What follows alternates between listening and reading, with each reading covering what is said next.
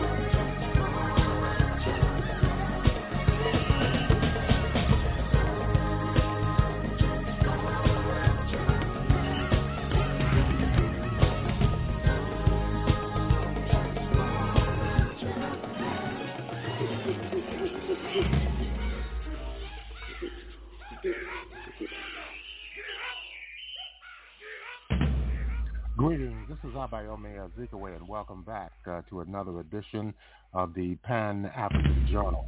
The Pan-African Journal is an audio news magazine. It's brought to you here on a weekly basis. Uh, I am your host, uh, Abayomi Azikiwe. Today is Saturday, September 17th, uh, 2022. We're broadcasting live from our studios in downtown Detroit. We want to thank all of our listeners for tuning in once again uh, to yet another edition of our program. Later on, we'll be coming up uh, with our Pan-African Newswire report. Uh, we'll have dispatches on the visit by South African President Cyril Ramaphosa to the United States. Uh, he has held talks uh, with U.S. Uh, President Joe Biden, and also next week will participate in the United Nations General Assembly, the 77th session. The Cameroonian government uh, has enhanced security in the capital of Yaoundé. We'll have details on that as well. Nigerian military forces say that rebels in the Sambisa forest have been forced to flee uh, due to flooding and aerial strikes. And the recently re-elected Angolan President João Lourenço has promised additional reforms during his current term of office. In the second hour, we look in detail at the talks between U.S. President Joe Biden and his South African counterpart Cyril Ramaphosa in Washington, D.C., ahead of the upcoming United Nations General Assembly in New York City. Finally, we hear a briefing uh, from the African Centers for Disease Control and Prevention. It's based in Addis Ababa, Ethiopia. Uh, they'll be discussing uh, various uh, aspects of the status of public health uh, within the 55 uh, member states of the African Union. These and other features will be brought to you uh, during the course of our program. Stay tuned. Uh, we'll take our musical interlude uh, with Prince Yulu. Uh,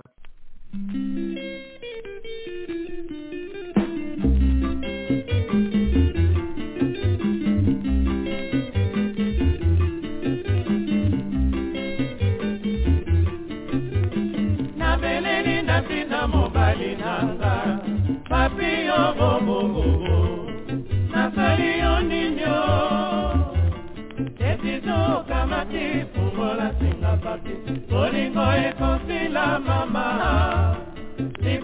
ekosila te mama mama ekotikala mama soelini nyobobobobo basusi ebokinga mikuwa bandoto nalembi ntango nyonso oba nakomi lokola na bomi moto sana misato eleki susi likolo ya bolingo diyobo ekambongana na nyobobo nabongisi bolingo bobo nakomi nde kolelalela bo ekambongana na nyobobo nabongisi bolingo bobo. Nakomi nde kolelalela bo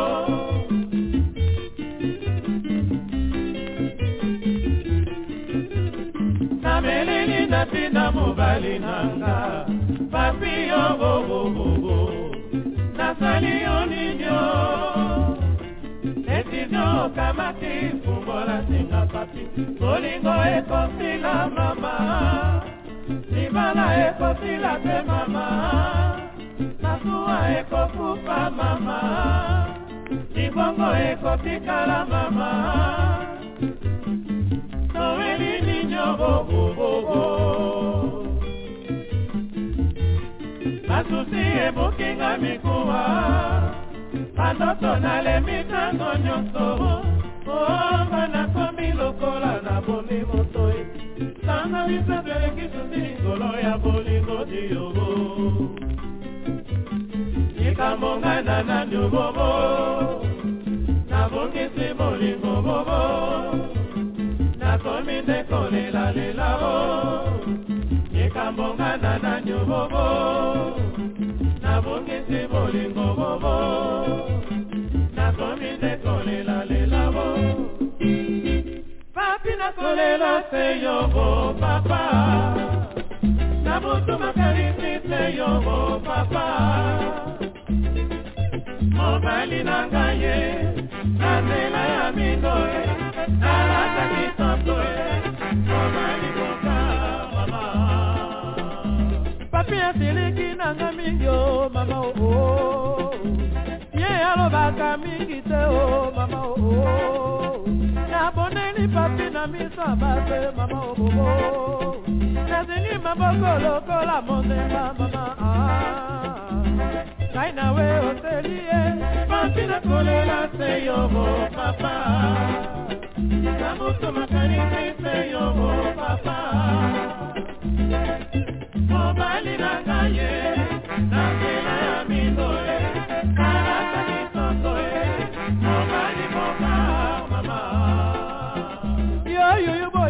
epesi ngai fiebre papi obobo.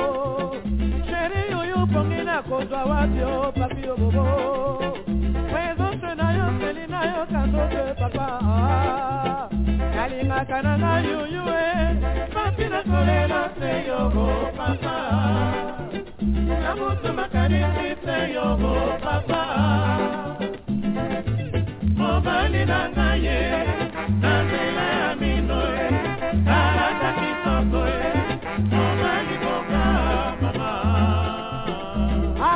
apeti esili ngai nabebi kitoko mama oh. o nasi asambelela ngai bolingo e tata oh. o kotela ye o. Ngai ndeko na yo ya mwasi o mama o nakomi kiwelewele kiwelewele kiwelewele nalingaka na nga yuyu nanga papi nakolela se yo o papa. Na moto makanisi se yo o papa mobali na ye na nzela ya mindo ye kalata kitoko ye mobali boka mama. Papi nakolela se yo papa. Lela papa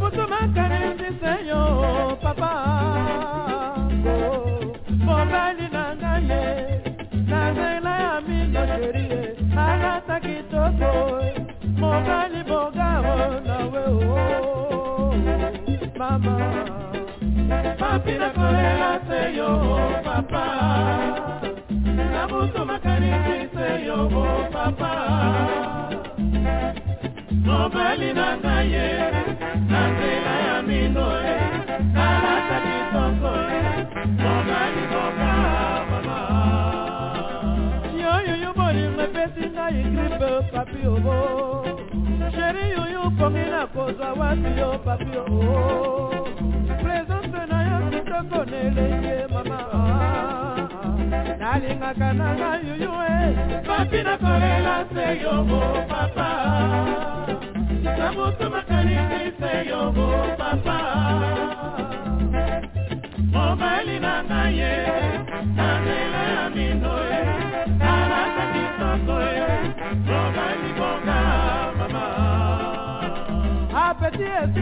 nabebi kitoko nzambe o nasi abonelela ngai mobali na nga mama.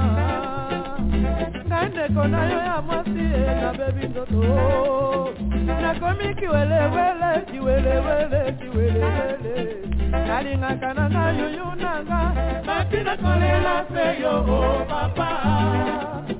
Na moto makanisi se yo oh, papa mobali na ngai ye na nzela ya mino ye kalata kitoko ye mobali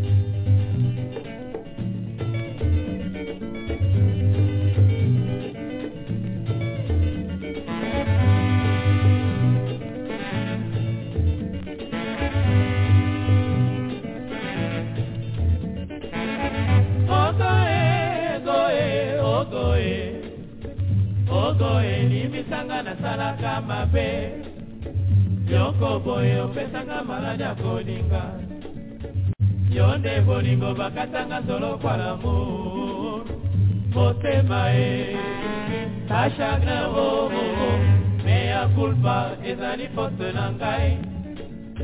Motema e bachagrin oo meya kulpa ezali fote na ngai.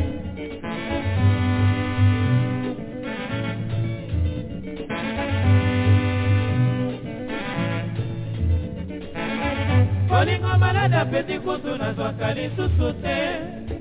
Seliko bolingo etioli na ebale etioli seliko bolingo esili lokola likaya. Molema e bachagrin oo meya kulpa ezali fote na ngai molema e bachagrin oo meya kulpa ezali fote na ngai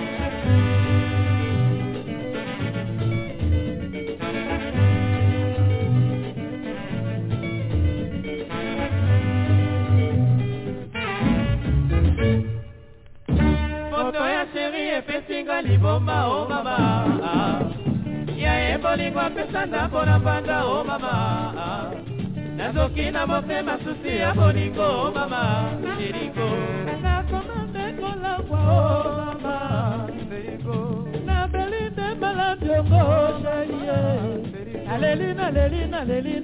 Yo. Mama e foto ya sheri epesinga liboma o mama ya ye bolingo apesa ndambo na mbanda o mama. Nazoki na motema susi ya bolingo o mama. Sheringo nimelanga motema o mama. Nabebingo motema o sherie naleli naleli naleli yongo e motema mama e foto ya sheri epesinga liboma o oh mama.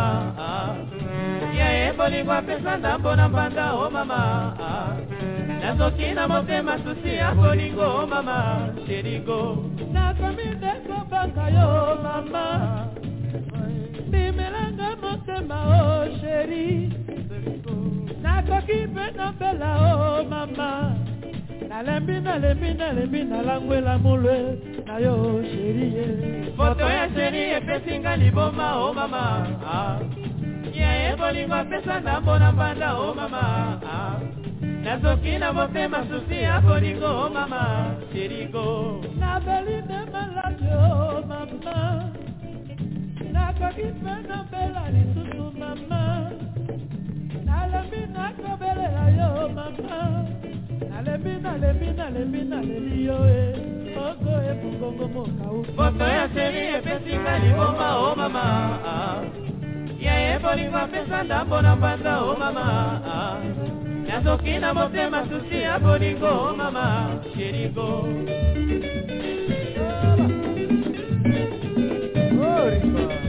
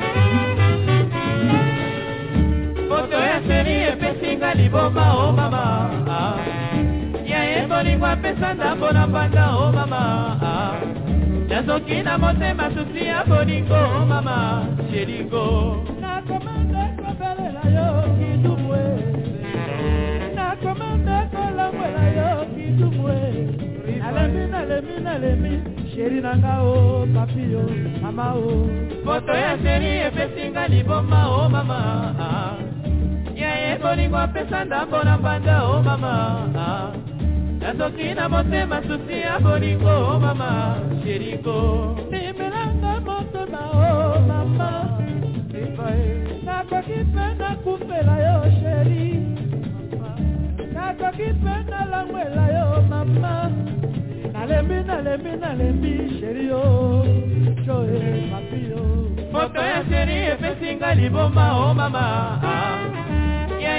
bolingo apesana mpona mbanga o oh mama. Nazoki na motema susi ya bolingo o mama. Eliko.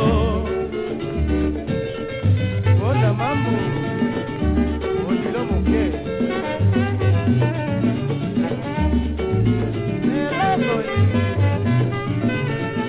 Alo safinia eba eh yona nani okadibuli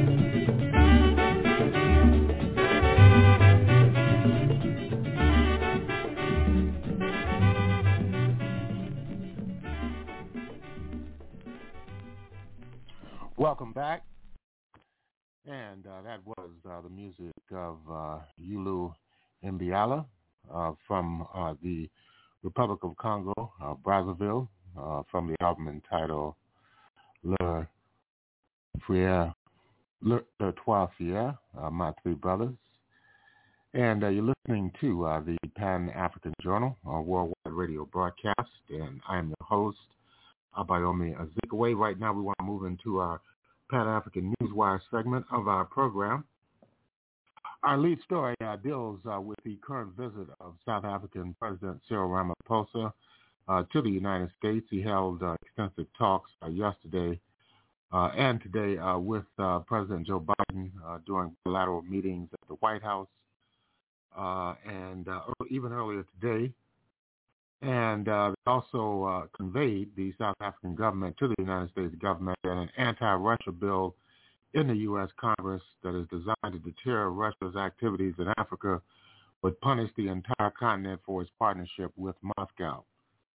Quote, we've expressed our discontent and opposition to it. I think it will harm Africa and marginalize the continent, unquote. Ramaphosa told reporters uh, yesterday after his bilateral meeting at the White House as quoted in a pool report, I think it is misplaced type of legislation, the president said. Uh, we should not be uh, told uh, by anyone who can who we can associate with, uh, according to uh, President Cyril Ramaphosa of South Africa. Ramaphosa told reporters he will meet with the United States lawmakers involved in the Countering Malign Russian Activities in Africa Act. they were scheduled to meet last night. In other news, in the West African state of Cameroon, police have urged, uh, as of yesterday, vigilance uh, in the capital of Yaoundé uh, following an upsurge in attacks and armed robberies.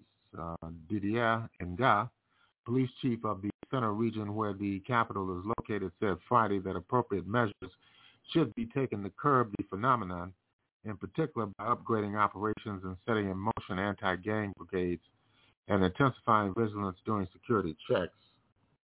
Officials said police have deployed additional manpower around Yaoundé to enhance the security of vital national assets and vulnerable facilities. You're listening to uh, the Pan-African Newswire segment of the Pan-African Journal. Hundreds of Boko Haram jihadists have fled a forest enclave in northeast Nigeria, escaping airstrikes by the military and floods from torrential rains to seek shelter on Niger's side of Lake Chad. That's according to reports uh, from the Agence France Presse. Northeast Nigeria is facing a 13-year armed insurgency by jihadists, which has killed more than 40,000 people and displaced around 2 million from their homes. The violence has spilled into neighboring Niger, Chad, and Cameroon, with the jihadists maintaining camps in the vast Lake Chad region straddling the four countries. Nigerian soldiers captured uh, a terrorist after an operation against Boko Haram. A Nigerian security source said uh, there had been an exodus of Boko Haram militants from the Sambisa forest last month due to a sustained bombing campaign on their hideouts. Nigeria has also recorded a more intensive rainy season, which usually runs from May uh, through September, and floods have occurred in almost every part of the country. The exodus of the Boko Haram terrorists has increased in recent days as the bombardments have intensified, coupled with the flooding uh, that have submerged many other camps. Uh, that's according to the security forces in the Federal uh, Republic of Nigeria in the region uh, of the Northeast. On Monday, a convoy of more than 50 trucks carrying Boko Haram fighters and their families passed through villages on a route linking Sambisa uh, with uh, Lake Chad, several residents in the region said the fighters are believed to be loyal to Bakura Buduma, a Boko Haram factional leader, the source said. The convoy drove through Mafa Forest into Jari and uh, Koshobe before crossing between the towns of Gajiram and Gasawa on the 135th kilometer, uh, some 85-mile highway linking the regional capital of Maiduguri and the garrison town of Monguno. That's according uh, to the sources. They, uh, Boko Haram, crossed the highway in batches of 10 vehicles at a time under the watch of heavily armed fighters, uh, said Laminu Ntoma, a resident of the area.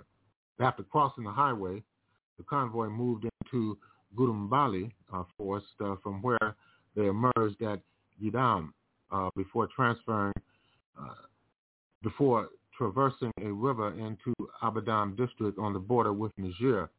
That's according to another resident, Bunani Garga.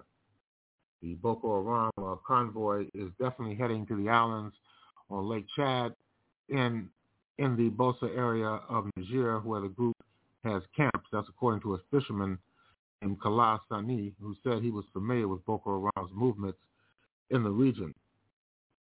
The Niger authorities could not immediately confirm the movement of the jihadists. Those heading into Niger are Boko Haram fighters who have been holed up in parts of the Sambisa forest that remain under the group's control after it lost ground to a rival, uh, the Islamic State of West Africa province, ISWAP. ISWAP split from Boko Haram in 2016, rising to become a dominant jihadist group focusing more on attacking military bases and ambushing troops rather than civilians. Boko Haram leader Abubakar Shekau was killed in May of 2021 during the infighting with the ISWAP, ISWAP, which also uh, seized most of the group's territory in the Sambisa forest. Some Boko Haram fighters moved out of the Sambisa towards forest in the northwest where they forged alliances with criminal gangs involved in looting and kidnapping for ransom, according to Nigerian intelligence reports. And uh, finally, um, in the southern African state of Angola, uh, security forces have set up a heavy cordon around the venue, a move which the main opposition party, UNITA, said is aimed at stifling dissent. Now, the 68-year-old former general returned to power after the elections on August the 24th, gave his MPLA, the Popular Movement for the Liberation of Angola, a thin majority, winning uh, 51.17% of the vote. It was the MPLA's poor showing uh, in the oil-rich country it has controlled since independence from Portugal in 1975. Angolan President João Lourenço vowed to push ahead with economic reform and hailed voters' tolerance. He was sworn in on Thursday for a second term after a divisive electoral win. At tight security, Lourenço pledged to be, quote, president for all Angolans, unquote, at a colorful ceremony held at the historic Praça da República Square in the capital of Luanda. Congratulations for the patriotism and high degree of tolerance and civility shown in what are already considered the most disputed general elections in the history of the young Angolan democracy, unquote, he said in his inauguration speech. Angolans have demonstrated to the world that at crucial moments they know how to make the best choices and choose the future of their country with great responsibility. He said that by electing him and his party, Angola has chosen continuity and will be guaranteed stability as he pointed to further economic liberalizations in a country ruled since independence by an historically socialist party. He promised to push ahead with reforms to encourage the private sector, expand the offer of goods and services, and to fight youth unemployment. We as a country have a clear option for democracy and a market economy. And with that, we're going to conclude the Pan-African Newswire segment uh, of the Pan-African Journal. In concluding this segment of our program, we want to remind our listeners that the Pan-African Newswire is an international electronic press service. It is designed to foster intelligent discussions on the affairs of African people throughout the continent and the world. The press agency was founded in January of 1998 and has published thousands of articles and dispatches in numerous newspapers, uh, magazines, journals, research reports, and on blogs and websites throughout the world. The Pan-African Newswire represents the only daily international news source on Pan-African and global affairs. To log on to the Pan-African Newswire so you can stay abreast of some of the most pressing and burning issues of the day. Uh, just go to our website uh, at the Pan African Newswire, and that's at panafricannews.blogspot.com. That's panafricannews.blogspot.com. If you'd like to have access to today's Pan-African Journal worldwide radio broadcast uh, for Saturday, September 17th, uh, 2022. Just go to the Pan-African Radio Network. That's at blogtalkradio.com forward slash Pan-African Journal. That's blogtalkradio.com forward slash Pan-African Journal. Right now, we'll take a musical interlude and we'll be back with more of the Pan-African Journal for this week.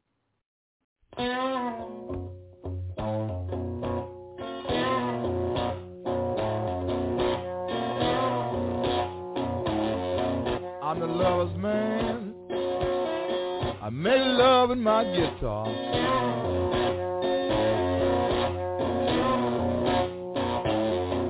I'm the lover's man. Make love in my guitar.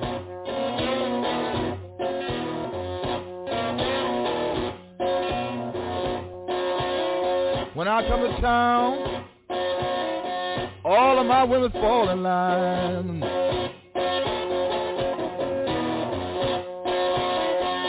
I got a key. All of my women though. I got a key. All of my women though.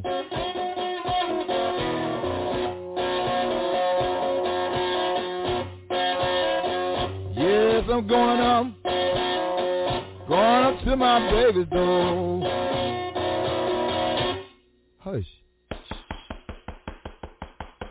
Who is that knocking?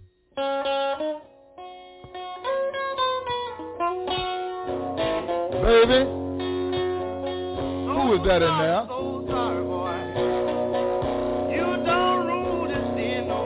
Baby.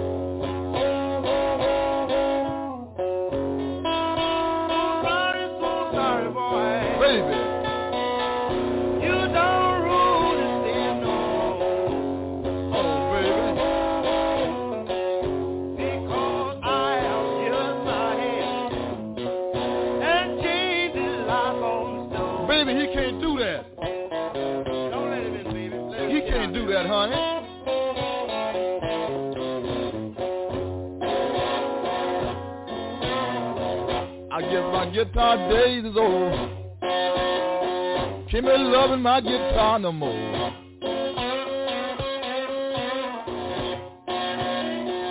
My guitar days is over, huh?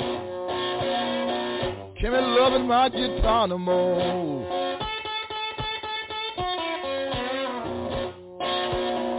I'm going back to the woman I had 20 years ago.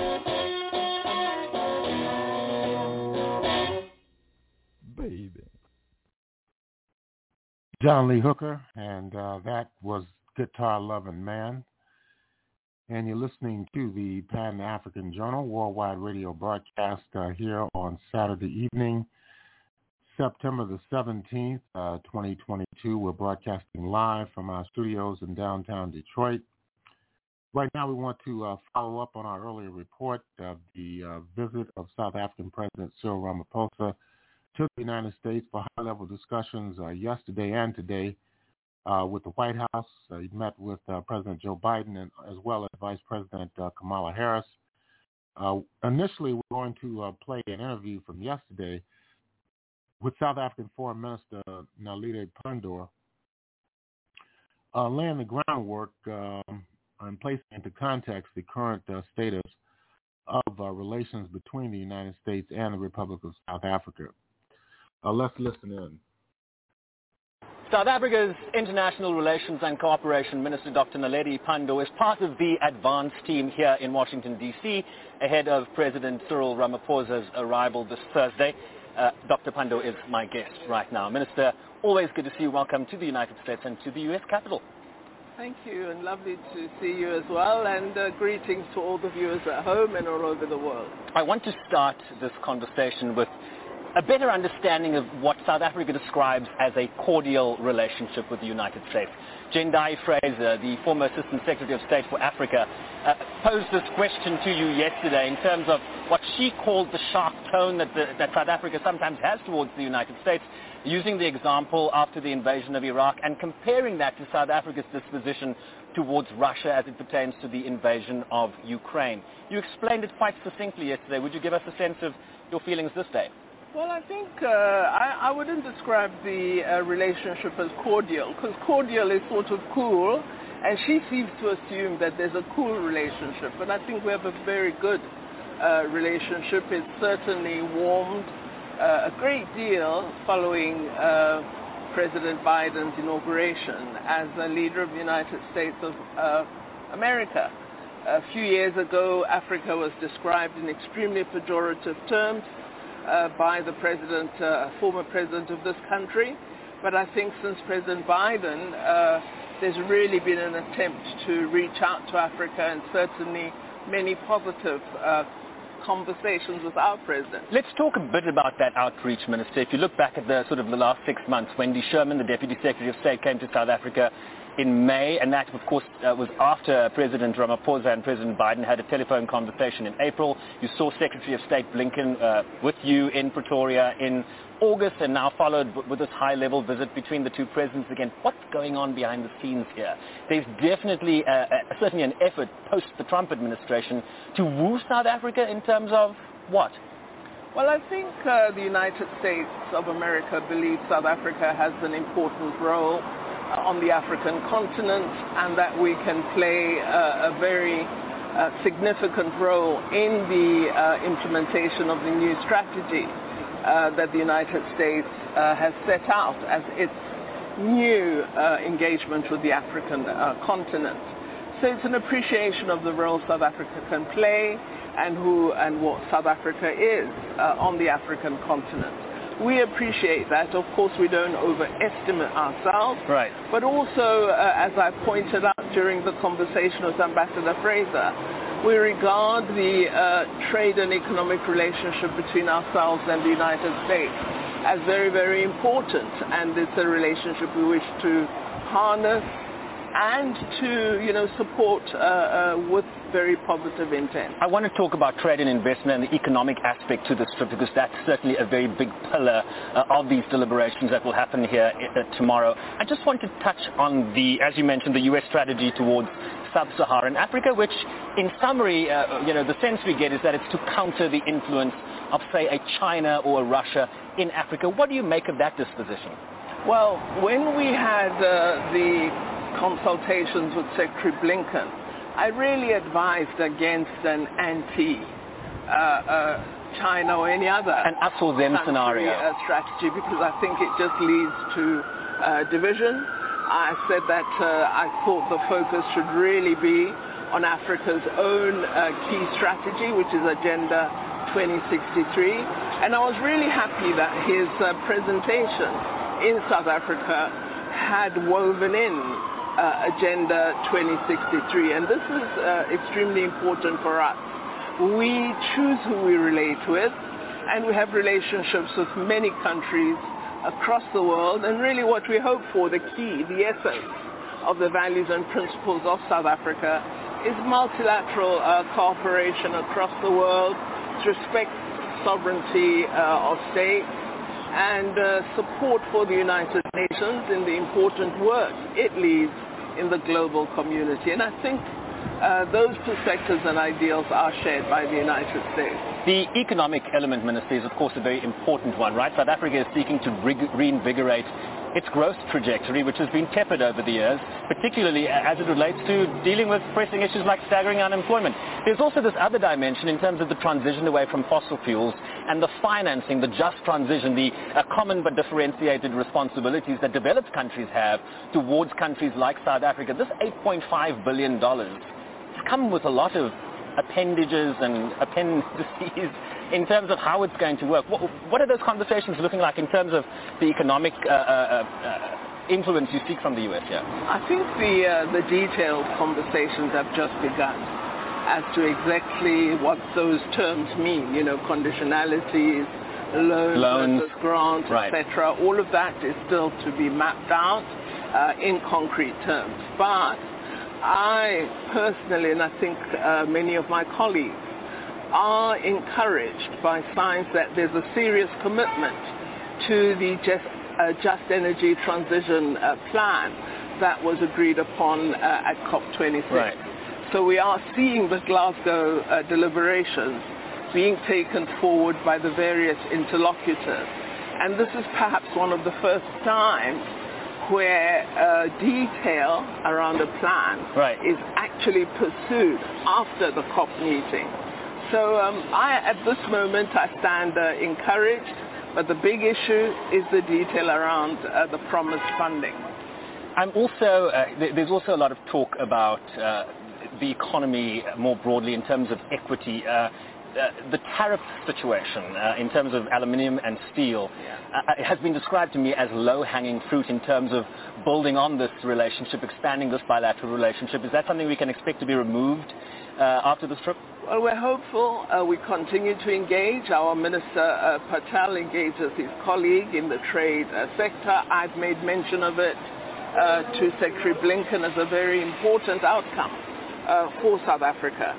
I'm sure President Ramaphosa will raise it with his peer, uh, President Biden, because um, progress for South Africa on the tariff and access issue uh, would be extremely important for our industrialists. Final question for you, Minister, and this is kind of sort of throwing it forward to the UN General Assembly next week. You also talked yesterday about the uh, the rules, international rules basis, right? The international framework that governs how we relate as countries. And you, you talked about how it cannot, you know, it cannot just apply, for example, to Ukraine when it doesn't necessarily apply the same way to the Palestinians.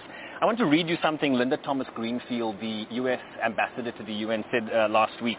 We will advance efforts to reform the UN Security Council towards greater accountability and legitimacy we should forge consensus around sensible and credible proposals to expand the UN Security Council. I wonder what you make of a statement like that coming from the United States, given that in, in the main it's been the UN Security Council's permanent five members that have been sticklers Absolutely. in moving forward. I mean, it's hurrah.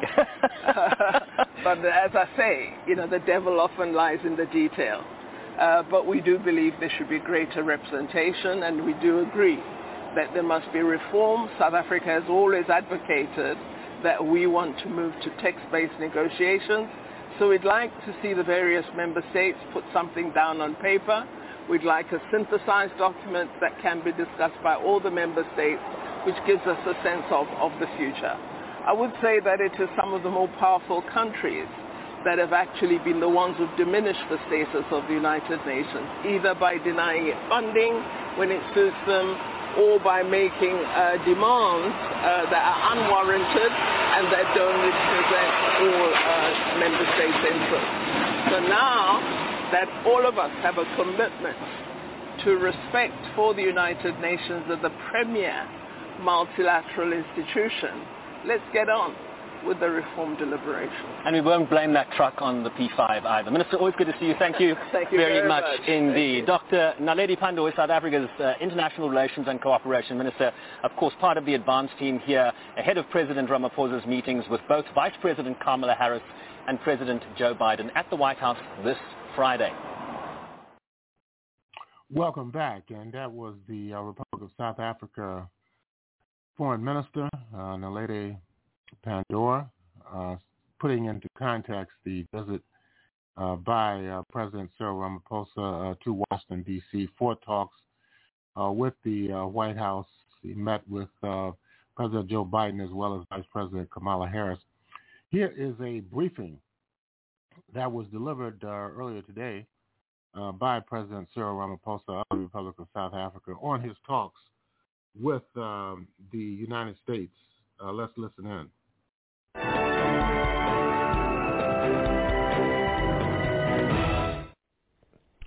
Welcome back. You're still watching The Globe. Now, what we're hoping is that uh, in a few minutes' time, uh, in fact, the President is there, so they're busy setting him up. He's uh, going to be briefing the media now in the next uh, couple of seconds uh, to talk a little bit about the conversation that he had uh, with President Joe Biden. Many things were on the agenda, and we discussed a few of those uh, with uh, our journalist uh, Sherwin Bryce-Pease, who's covering the story for us there. a whole range of issues from um, trade, war in Ukraine, peace and security, and also this bill that uh, the Americans uh, are hoping to push through, which penalizes countries that are uh, trading with Russia. But let's go to the US now. I'm out of a very fruitful and very positive engagement with uh, President Biden and the Secretary of State, Mr. Blinken. And earlier this morning, we saw Vice President Harris, uh, who uh, gave us breakfast, which was very nice.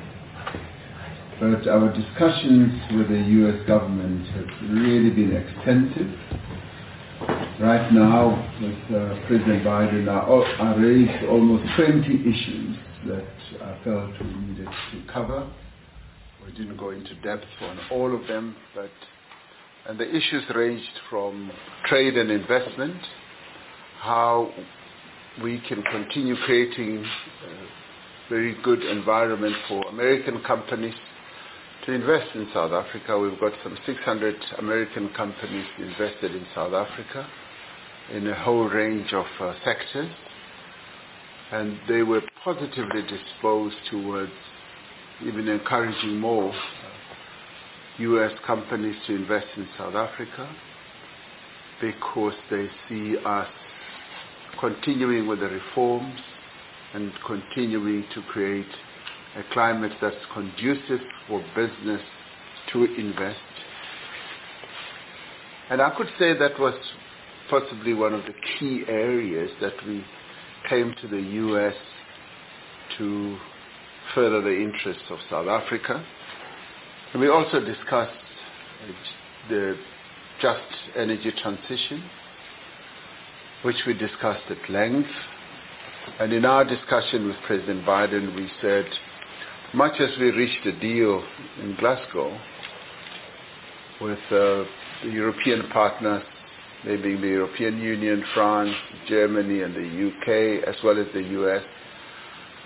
On further look, we find that we are going to need much more than what has been pledged to have an effective and a just transition where we do not leave anyone behind.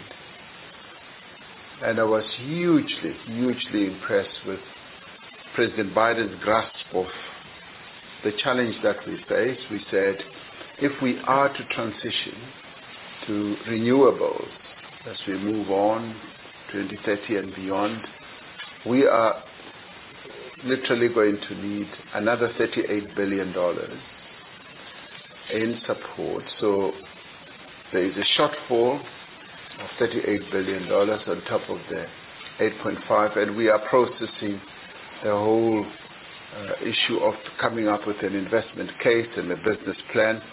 But it's quite clear to us that to have a just transition does, does not leave anyone behind, a just transition that will help in the creation of jobs so that as people transit from fossil fuel type of jobs and move on to renewables energy type of jobs, they should feel that they have not been left behind. We discussed the AGOA forum that we are going to hold, and uh, the U.S. is positively disposed to that. We also discussed the issue of global security, stability and security, and specifically we discussed the insurgent attacks that are going on in Mozambique, and we called on the U.S.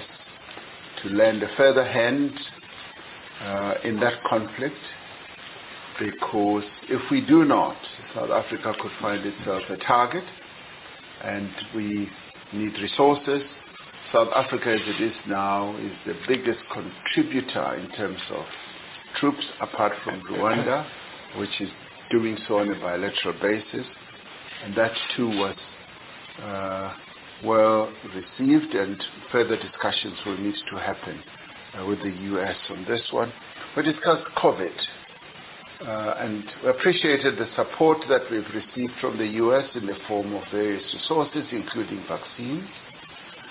But we also said that the job is not done yet. We need to be fully supported when it comes to vaccine manufacturing. Uh, we also appreciated the stance that was taken by the U.S. and the World Trade Organization. But we said that we now need to finish that process or negotiation so that uh, the deal should cover therapeutics as well as diagnostics. We appreciated the support we get from the United States in relation to health, where through PEPFAR we've received enormous support, particularly on HIV and AIDS and tuberculosis. And we said in the end, South Africa still being the COVID-19 champion, we're now seized with the task of improving health systems on our continent, and that too will, will need support. We also raised the issue of the steel and aluminium Section 232 tariffs that have been imposed, and we uh, said that that was not fair. We would like those to be reviewed so that our steel and aluminium producing uh, companies should uh, take up the opportunities of exporting to the U.S. without having tariffs uh, being imposed on them. We also discussed the Africa Continental Free Trade Area and uh, said that we're looking forward to this as an enabler for industrialization and manufacturing and would like the U.S. to be more supportive as well. The other important issue we raised was the issue of infrastructure support that President Biden and myself discussed on the telephone a few months ago when we had a 45-minute telephone call. And we agreed then during the telephone conversation that our Minister of, Trade, uh, of International Relations and uh, Secretary of State would take the discussions forward, which they did when Secretary Blinken visited South Africa.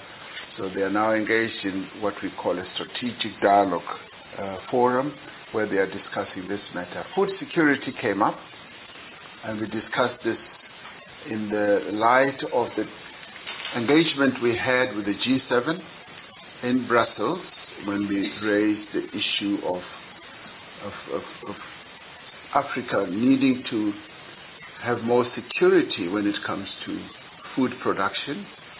And the issue of fertilizers came up that in order for us to have food security on the continent, we do need to have uh, homegrown fertilizer production, like we are now doing so with vaccines. So we identify this as an area of intervention where we will need support. Uh, I was rather pleased to hear that the U.S. is going to be holding a discussion soon, and we are going to be Uh, moving forward with a proposal as South Africa working together with the President of the EU on the issue of fertilizer production on the continent. We also discussed the issue of the malign Russia activities bill.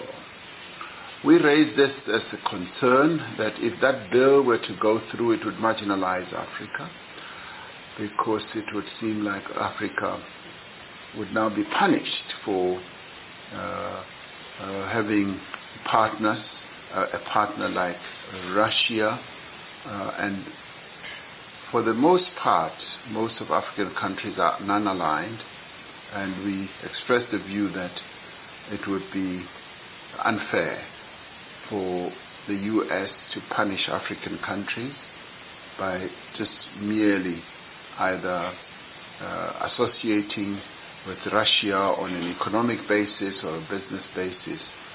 And um, uh, uh, that we put forward. We also raised the issue of sanctions against Zimbabwe. and argued that the sanctions that are imposed on Zimbabwe have a collateral damage on us as South Africa in that as they implement those sanctions against Zimbabwe, it weakens the Zimbabwean economy, resulting in Zimbabweans leaving in droves, leaving Zimbabwe in droves, going to neighboring countries, South Africa, uh, Botswana and Namibia, and we then suffer collateral damage as a result of that because as they come to our countries, um, they obviously want services which uh, we have to provide and it imposes a burden on our own countries.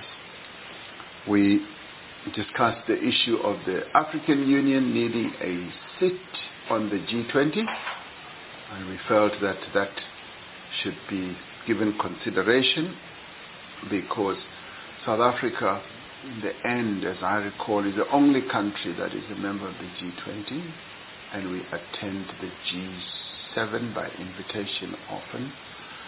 And we need to spread the responsibility for representing African views, and we feel strongly that the AU, African Union, should be a member of the G20, much as they are a continental organization uh, just like I think the EU is a member.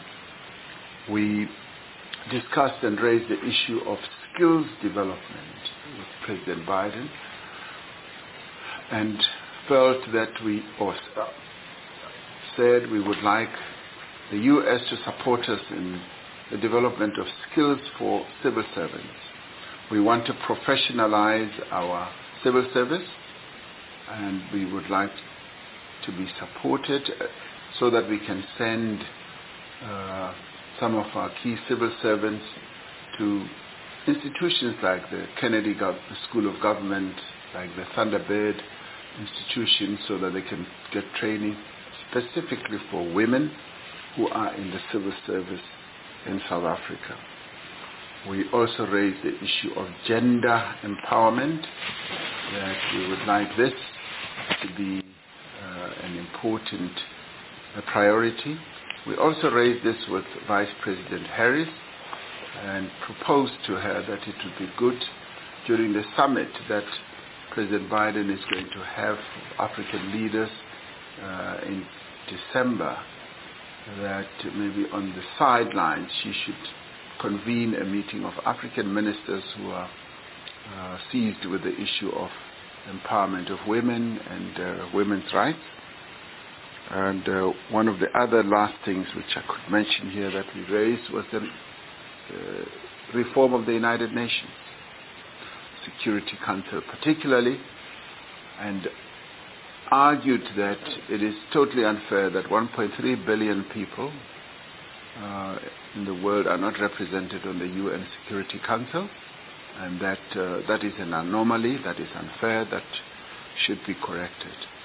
So we had a whole list of issues to raise, and I'd like to say that most of the issues that we raised were uh, warmly received. And of course, as you would expect, we also discussed the Russia-Ukraine conflict, and our position on this is respected, it is known and recognized, and of course, we both also expressed a view that we would like this conflict to come to an end as uh, quickly as possible.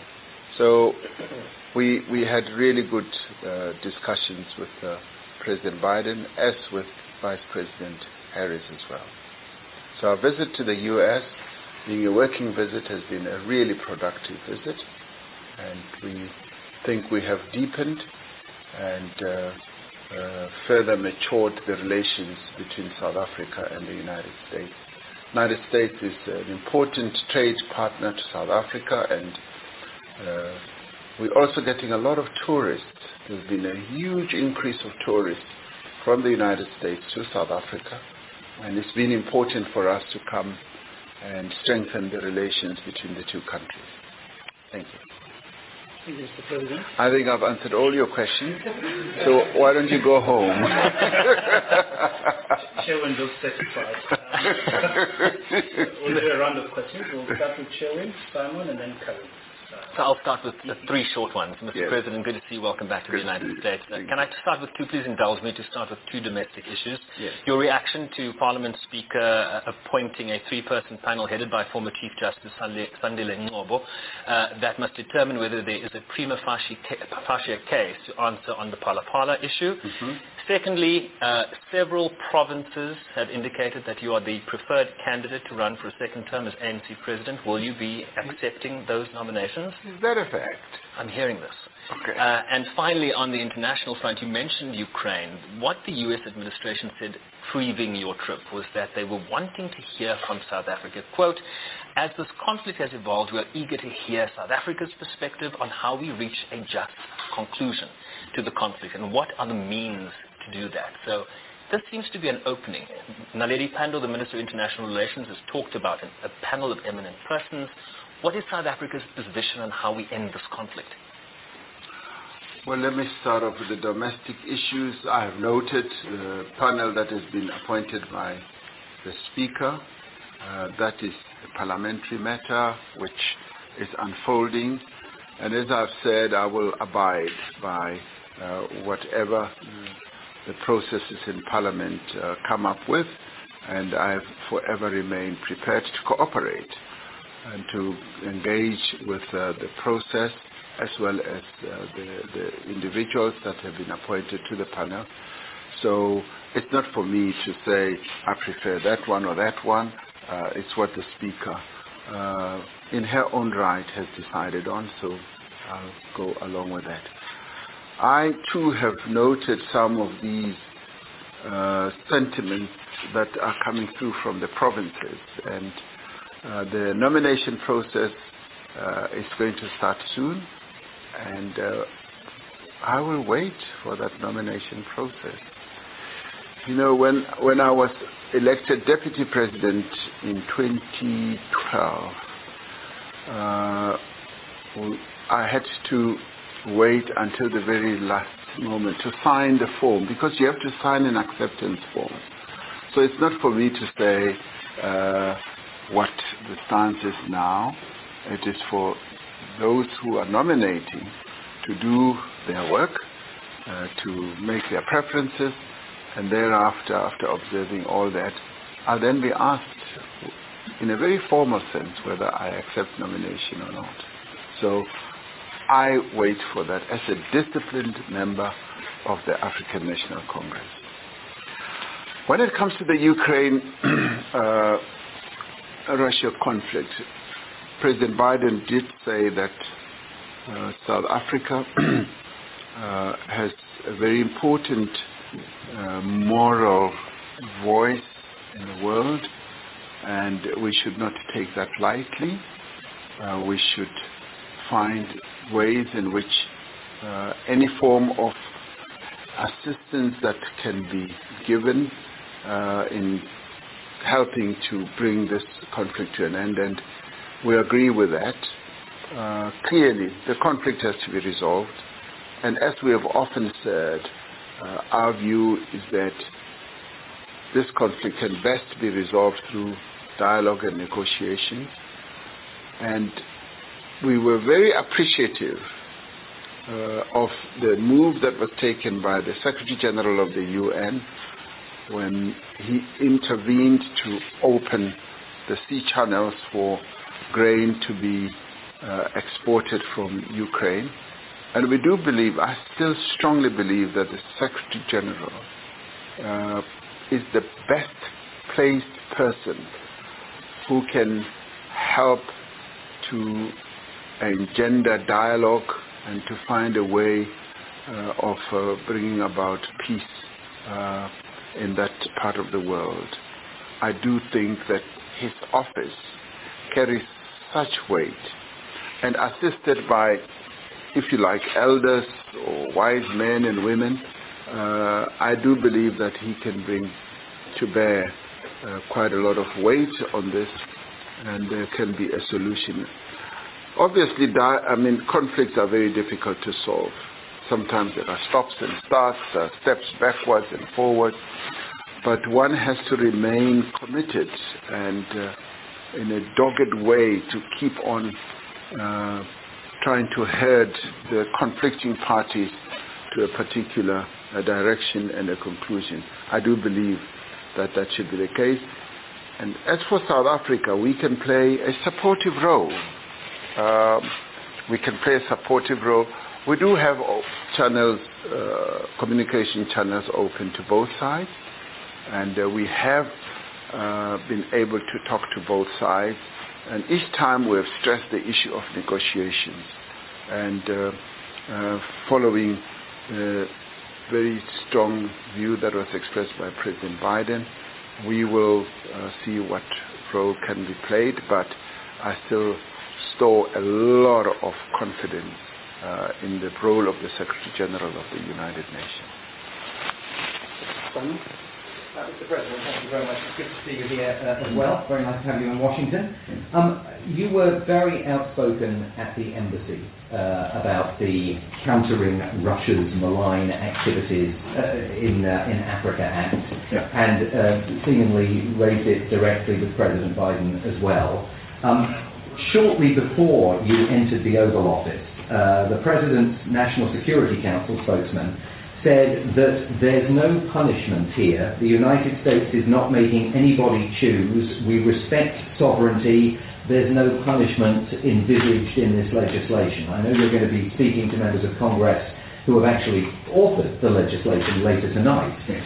Did you get any sense from President Biden about what he's going to do if the legislation passes the Senate? Are you asking him, if necessary, to veto that legislation if it reaches his desk.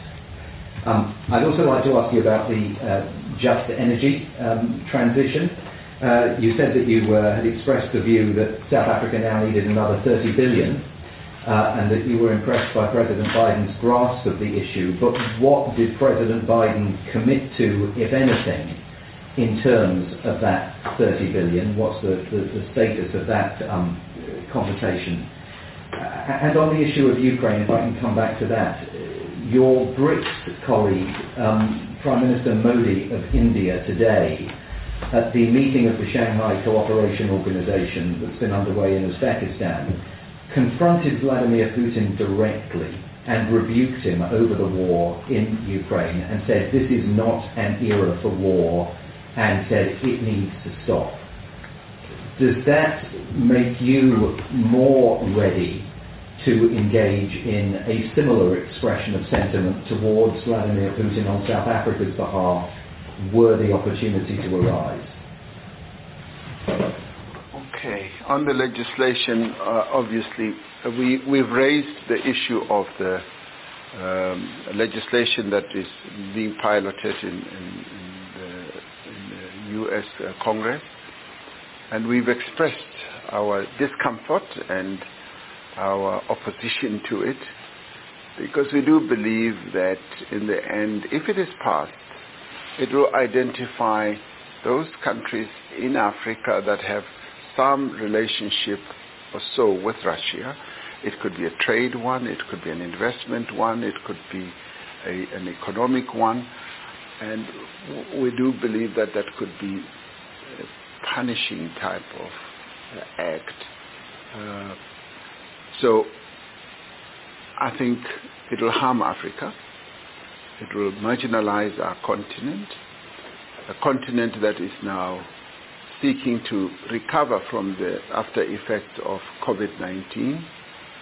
And I think it's a, a misplaced type of legislation that also would touch on the sovereignty of African countries. As African countries, we, we really take great pride in our own sovereignty and should not be told by anyone who we associate with.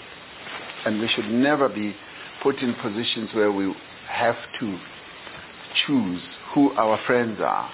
Uh, we should, of our own volition, choose who our friends are and should not be subjected to a form of having to choose. So we refuse to do that. Now, President Biden uh, has to decide himself what he will do. I'm not able to speak on his behalf. What we have done is to express our very strong opposition to this. And tonight, you're right, I will be engaging with uh, those uh, Congress people or senators who have uh, authored, uh, who are authoring this legislation, and just inform them how harmful this is going to be. Uh, on the one hand, President Biden, as I said, is going to convene a meeting of African leaders in December, which unfortunately I will not be able to attend because I've got an elective party conference. And he will be seeking to engage and to cooperate with African leaders. And on the other hand, if this legislation goes through, it will undo precisely what President Biden is seeking to do. So it is counterproductive. On the just energy transition issue, uh, we expressed uh, view that there's a shortfall, a deficit, in our view, of about 38 billion. And we said we are going to need more funding. And I was pleased to hear President Biden saying countries such as ours and other countries do need to be supported to embark and embrace, fully embrace the just transition. And we, need to get more funding. Uh, and uh, he did say that he will want to raise this with uh other G7 partners. And we welcome that because that for us is a very positive uh, disposition to the challenge that we are going to face. And he was even much more uh, detailed in his explanation about coal miners. Coal miners uh, who could lose jobs. Uh, how do you go and tell a coal miner, and yet he said that you're going to lose your job and that will be the end of it. And his view, which I subscribe to and support fully, is that we should be able as we transition from fossil fuels to renewables to be able to create jobs, to train people, and so that they don't lose their work uh, situations because that is very much of their identity. Uh, and he also went on to say those communities, and he called them the fence line communities that are going to be more heavily affected by uh, the, the transition should be supported quite fully. Uh, yes.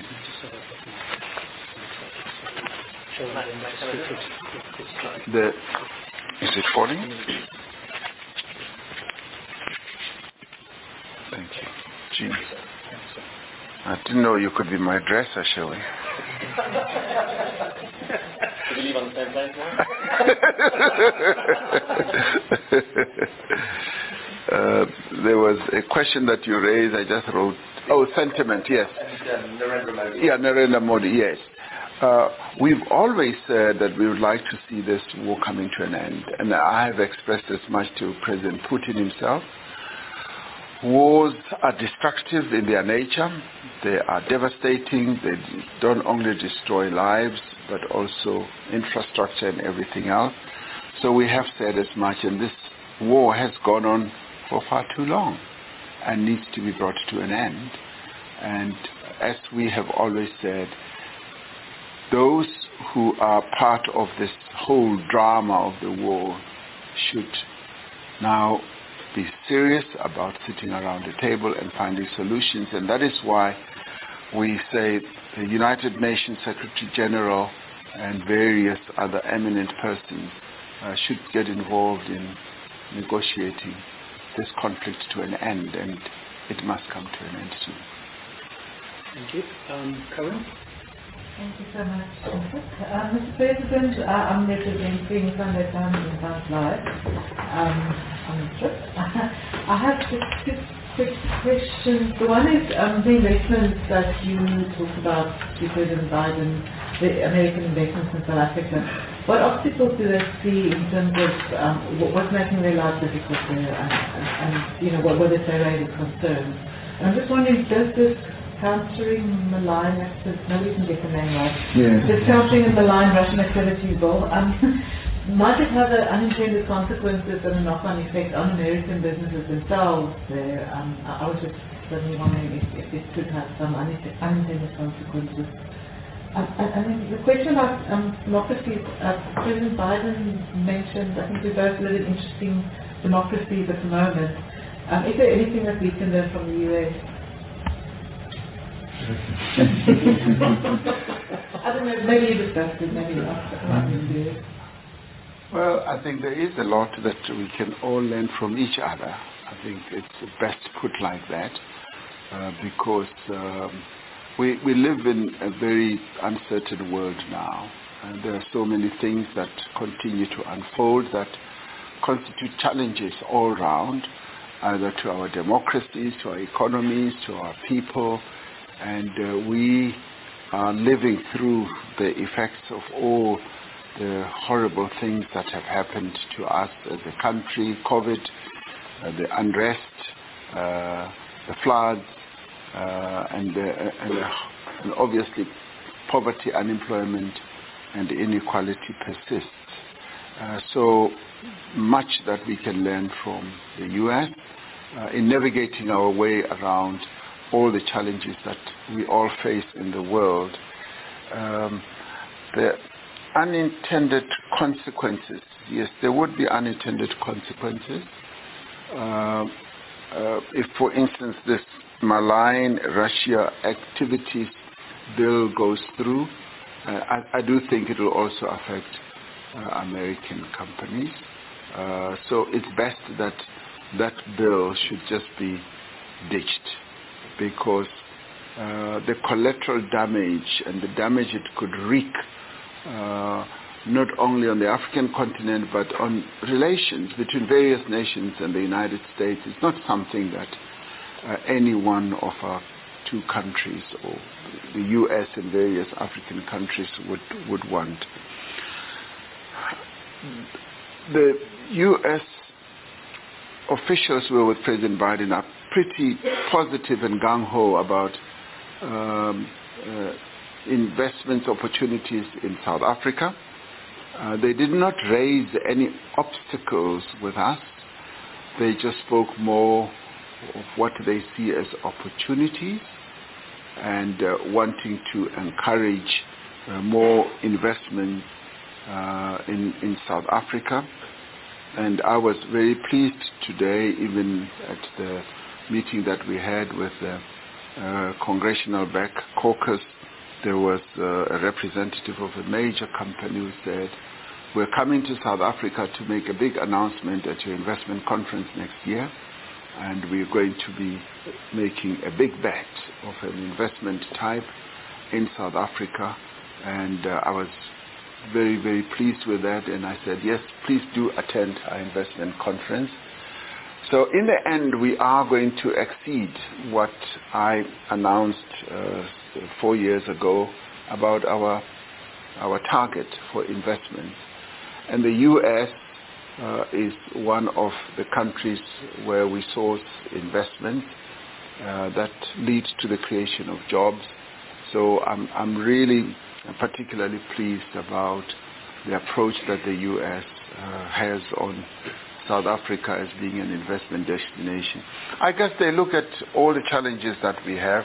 They also have their own challenges and still see that there are great opportunities for business in South Africa, notwithstanding the many challenges. And in fact, uh, I got a sense that they see the challenges that uh, persist in our country as an opportunity for them to partner with us even more so that we can get over those challenges and create a more prosperous South Africa.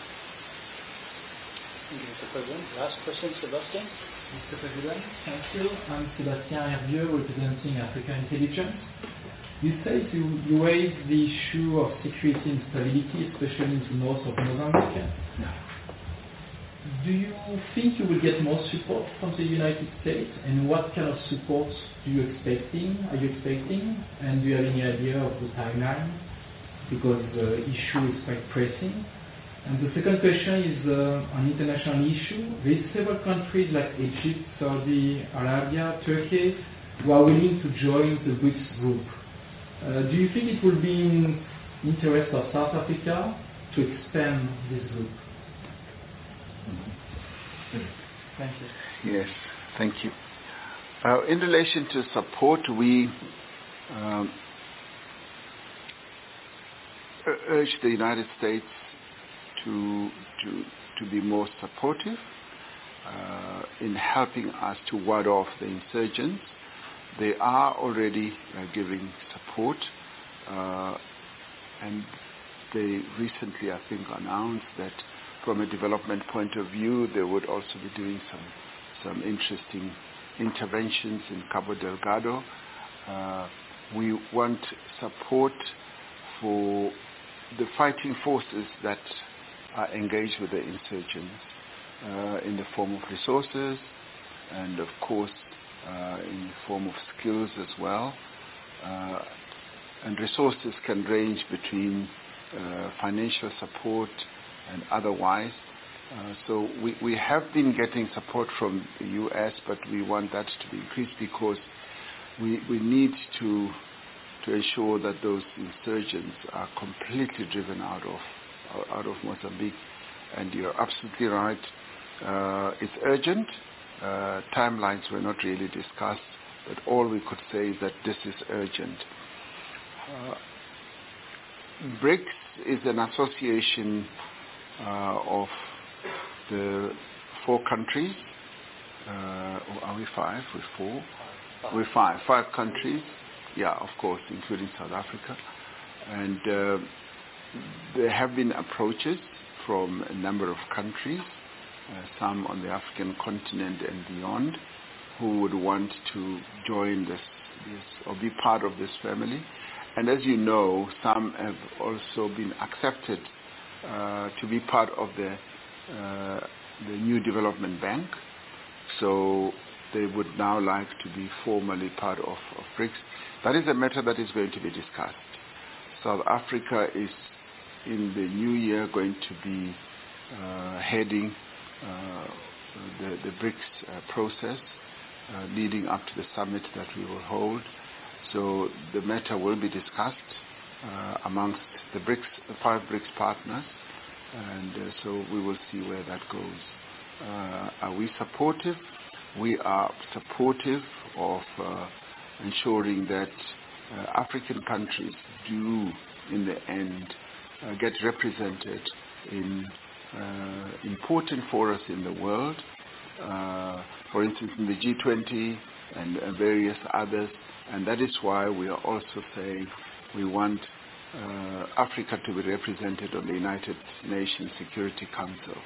It is important that the African voice should be heard uh, and should be heeded uh, so that people get a better appreciation of uh, uh, where Africa wants to go because we want to build the Africa that we want and a lot needs to be done to ensure that Africa participates in as many forums as possible. So in the end, uh, the matter of anyone wanting to join BRICS has to be discussed and uh, we will, uh, with, without even saying that, you know, they must come. We want to discuss it properly with our four partners and uh, then take a decision on the basis of uh, what BRICS stands for. Thank you. Thank you very much, Mr. President. Can I go home? Can I go home now? London is not home. You're right. Surely understood. Yeah, it's getting out, I think. All right, that's where we uh, leave that uh, media briefing that uh, President Ramaphosa uh, had with the media. They're speaking to uh, the members of the media after his meeting with the US President Joe Biden. He said that his discussion included business between the two states, uh, a just transition under the climate change lens. Uh, also, the president said that uh, we will need at least another $38 billion to get the job done. He said that uh, he appreciated the U.S. support in health. Uh, was greatly appreciated. Uh, this as uh, we try to improve our health systems, he says. He talked about steel and aluminium tariffs uh, needing to be reviewed to make uh, the playing field fair. He asked for U.S. support over our Pan-African initiative, for the Continental Free Trade Area. Uh, food security came up, also discussed with concerns raised about homegrown fertilizer production facilities uh, and capacity. Uh, the malign Russia activities bill, as predicted, uh, came up and said that this will prejudice Africa and that this needs to be reviewed. In fact, later on he said it needs to be scrapped completely. Zimbabwe sanctions came up, saying that the U.S. sanctions in Zimbabwe has an effect on the region in general with the movement of economic migrants seeking greener pastures into South Africa and other neighboring states. He says that African representation on uh, bodies like the G20, uh, that was put on the table. Uh, he says that this should happen much in the same way as the European Union. Uh, he talked about skills development, and that was another area that he asked for support, especially when, with the initiative of trying to push, professionalize the uh, civil service here in South Africa. Uh, UN Security Council, another issue that always comes up, saying that representation there uh, is considered an anomaly in the world that we live in today. He said that uh, South Africa's position on the Ukraine-Russia conflict uh, is respected, and uh, speaking to our correspondent in that briefing, uh, Sherwin Bryce-Pease, he says that the US sees South Africa perhaps as a, an important moral voice that could play an important role in finding a peaceful solution to the end of the conflict. And he added, though, that the UN Secretary General might be the ideal person uh, to negotiate peace in the region, with South Africa maybe playing a supportive role. All right, so that's uh, what's come out of that meeting. We still have to wait and see how President Biden saw those issues, but this is what uh, President uh, Ramaphosa shared with members of the media a few minutes ago. Welcome back. And uh, that was uh, a briefing uh, from Republic of South Africa President Cyril Ramaphosa on his meeting with the White House both uh, President Biden as well as uh, Vice President Kamala Harris. He also mentioned uh, Secretary of State Antony Blinken. Uh, he outlined the issues of discussion uh, that was raised uh, by the African National Congress government in South Africa in regard to energy, resources, in regard to opposing the anti-Russia bill that has already passed the U.S. Congress and is now in the U.S. Senate. They also uh, discussed uh, South Africa's position on the Russia-Ukraine war. Uh, it remains unchanged. They want a negotiated settlement to the conflict and the United States should be involved in fostering a negotiated settlement uh, to uh, the situation in Ukraine. Uh, the president also called for the lifting of uh, economic sanctions against neighboring Republic of Zimbabwe and um, discussed the regional impact of these sanctions throughout the entire Southern African Development Community region. These and other issues were raised, and uh, we're going to continue to cover uh, the developments involving uh, President Ramaphosa's visit to the United States as well as next week uh, with the uh, 77th session, ordinary session of the United Nations General Assembly that will uh, start next week, uh, bringing in um, many heads of states and uh, officials uh, to address the general debate within the General Assembly in New York City. We'll take a break. we'll be back with more of our program for this week.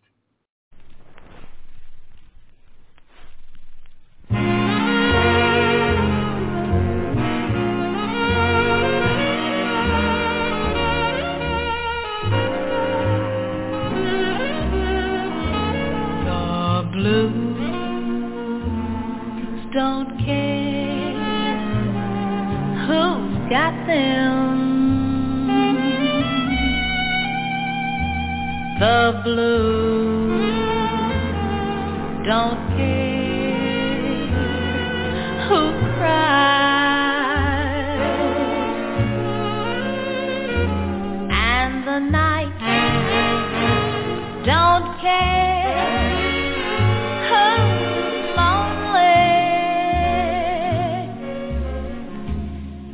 are whose tears are in whose eyes? When someone's heart is broken the blues are not to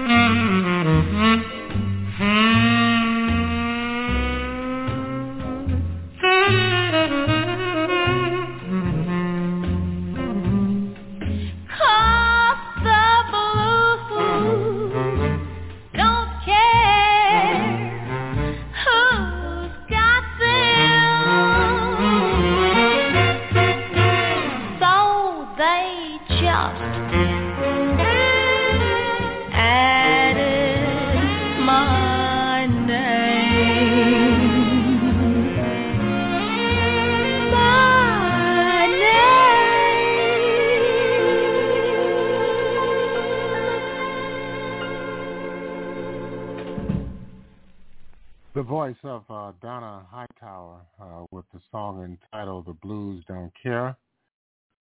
And uh, you're listening to uh, the Pan-African Journal Worldwide Radio broadcast for Saturday, September 17th, uh, 2022. We're broadcasting live from our studios in downtown Detroit. We want to thank all of our listeners uh, for tuning in once again to yet another edition of the Pan-African Journal Worldwide Radio broadcast. Our concluding segment uh, we will listen uh, to a briefing from the African Centers for Disease Control and Prevention based in Addis Ababa, Ethiopia. And of course, um, that uh, is a regular occurrence here at this program.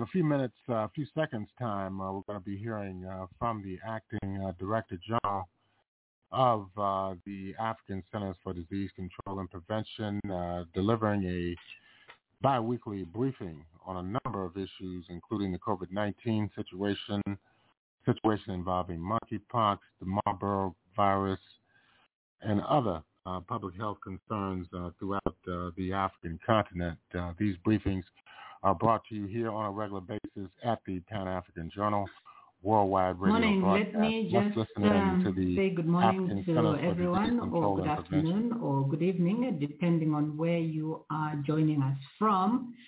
Uh, we are just uh, seeing some colleagues uh, joining now, but I think that um, we need to start and um, we can finalize that process of making sure that everyone is on board. Uh, but uh, it's a very good morning from Addis Ababa and uh, a warm welcome to this uh, press briefing that comes to you from the Africa Centers for Disease Control and Prevention. Now, the program aims to provide information and updates on the public health issues on the continent. Uh, we are still dealing with the COVID-19 pandemic, um, but on top of that, we have other uh, emergency situations that have come up. And to give us a summary of all those situations and what is being done to mitigate the situation, We are joined as usual by the acting director of the Africa CDC, and he is Dr. Ahmed Ogwell, and I will be bringing him on board very shortly. But before I do that, I want to just tell you the WhatsApp number that you can use today for your questions, because today we have a different number, and that number is plus 251 569 2609. Let me give you that number again. It is plus 251 569 2609. But of course, you can still continue to come through uh, on our question and answer section, but also through uh, the live link so that you can ask your questions yourselves. So we are going to be using the usual format where Dr. Ogwell is going to give us the summary and then we will come to that question and answer section. So let me now hand over to Dr. Ogwell who is on standby for his rundown of the public health issues on the continent currently. Um, Ahmed, it's over to you. Uh, thank you. Uh, thank you very much, um, uh, Wayne, and uh, uh, good morning, good afternoon, good evening, colleagues, wherever you're joining from. Um, this uh, press briefing today um, is covering, and we apologize, last week we could not be able to have our press briefing, um, but it covers the last two weeks uh, before uh, that we have not had um, uh, a session with you. I'll start with COVID um, on the continent, and let me hasten to add that uh, the COVID uh, virus is still being transmitted here on the continent. Our vaccination rate is still low, and therefore it still remains a significant risk uh, for the continent uh, of Africa. So as of today, the 15th of September uh, 2022, we have documented just over 12 million cases uh, and this accounts for 3% of the total cases that have been reported globally. We have documented 11.4 million recoveries, and this translates to 95% of the total number of cases that have been reported on the continent. Unfortunately, we have also documented uh, 255,000 699 deaths over the period that the pandemic has been with us, which gives us a cumulative case fatality rate of 2.1%, and these deaths account for 4.1% of the total number of deaths uh, due to COVID as reported globally. Um, the following five countries account for 60% of all the cases we have documented on the continent to date. South Africa with 33%, Morocco with 10%, Tunisia with 9%, and Egypt and Libya each with 4% of the total number of cases reported here in Africa. This week, 41 of our countries are reporting a case fatality rate that, that is higher than the global average of 1.1%. Two countries still remain reporting a case fatality rate that is higher than 5%, and that is Somalia and Sudan. Um, when we look at the waves, 27 of our countries have experienced a fifth wave.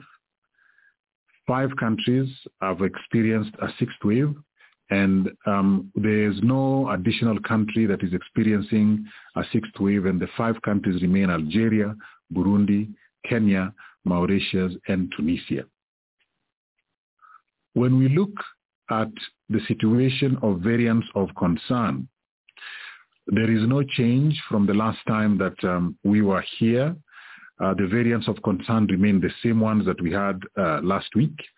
Um, and therefore, um, uh, when we look at the sublineages, we see that Omicron BA4 sublineage, Zimbabwe is reporting a new case there. Uh, when we look at uh, Omicron uh, BA5 sublineage, two countries are reporting uh, this recently, and that is Zimbabwe and Guinea. While when we look at BA275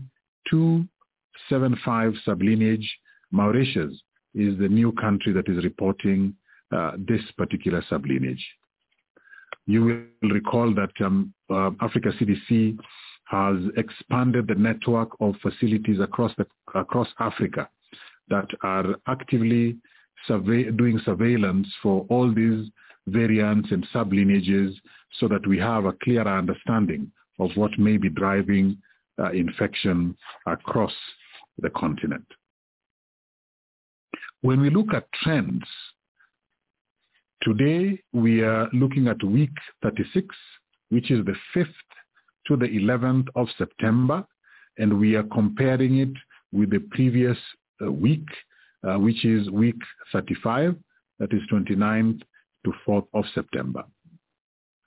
For new cases of COVID-19 during this period, a total of 5,828 cases have been reported on the continent, which gives us a 14% decrease from week uh, 35. The highest proportions of these new cases during EpiWeek 36 are seen from the southern region with 37%, while the other regions are represented as follows. Western region, 31%, Northern, 24%, Eastern region, 6%, and Central region, 2% of the new cases during EpiWeek 36.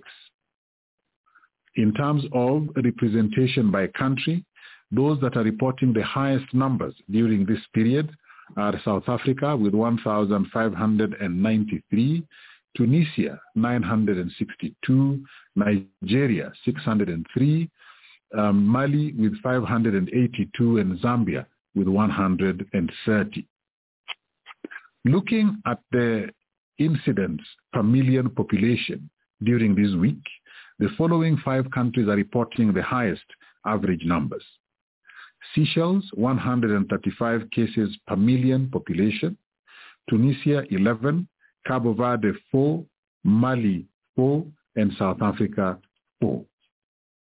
During this same week, 36, the number of new deaths reported is 49, and it is a 10% increase from the previous week, EpiWeek 35. When we look at the four um, uh, period, that is 15th of August to 11th of September, the trends we see are as follows. New cases, there's been a 20% average decrease during this period in Africa. And when we break it down by region, this is the situation. 8% increase in Western Africa, 47% decrease in Central, 40% decrease in Eastern, 23% decrease in Northern, 5% decrease in the Southern Africa region. When we break down over this four-week period um, by the most populous countries, this is what we see. The DRC um, showed a 25% increase. Nigeria, a 25% increase. South Africa, a 6% increase. Ethiopia, 18% decrease, while Kenya uh, showed a 4% decrease and there was no change in Egypt. During this same period, when we look at the number of new deaths, we see an overall 14% average decrease in new deaths on the continent. By region, over the four-week period, we see 43% increase in the western region, 16% increase in the northern region, 25% decrease in the southern region, while central and eastern regions did not show um, uh, any change. When we look at the breakdown by the most populous countries over this period, we see Nigeria with 100% average decrease in the number of new deaths over the four-week period. Kenya, 100% average decrease. Ethiopia, as well, 100% average decrease, while South Africa um, documented a 56% average decrease as a result of new cases of COVID-19. Egypt and the DRC, there was no documented change. When we look at testing across the continent, to date, we have over 122 million COVID tests being done on the continent and uh, over 137,397 new tests were reported for the EpiWeek 36. This is a 33% decrease from the previous week when we had um, over 205,000 tests being reported done on the continent. For this week, um, for this uh, EpiWeek 36, the positivity rate is 4%, while the test per case ratio is 26, which is an increase by 29% in the positivity rate and a decrease by 22% in the test per case ratio. No member state is reporting a test positivity rate that is higher than 12% during this EpiWeek 36. When we look at vaccinations, as of the 13th of September um, 2022, the total number of vaccine doses that have been supplied to the continent of Africa is 950 million. And this, these have gone to 54 of our member states. The number of doses administered is 687 million doses, which gives us a 72% consumption rate of the supply that we have received. Coverage, however, still remains at 22.2% uh, of the total population that has been fully vaccinated with a 2%, a 2.7% coverage for booster doses. When we look at the top 10 Africa Union member states that are reporting full vaccination, the situation is as follows. Seychelles, 81.5%, Mauritius, 76.6%, Rwanda, 65.4%, and this is an increase from uh, the last um, report. Morocco, 61.9%, Botswana, 61.7%, Liberia, 55.9%, again, another increase from the last report. Cape Verde, 55.2%. Tunisia, 52.8%.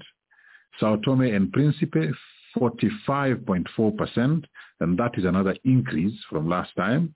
And Mozambique with 44.4%.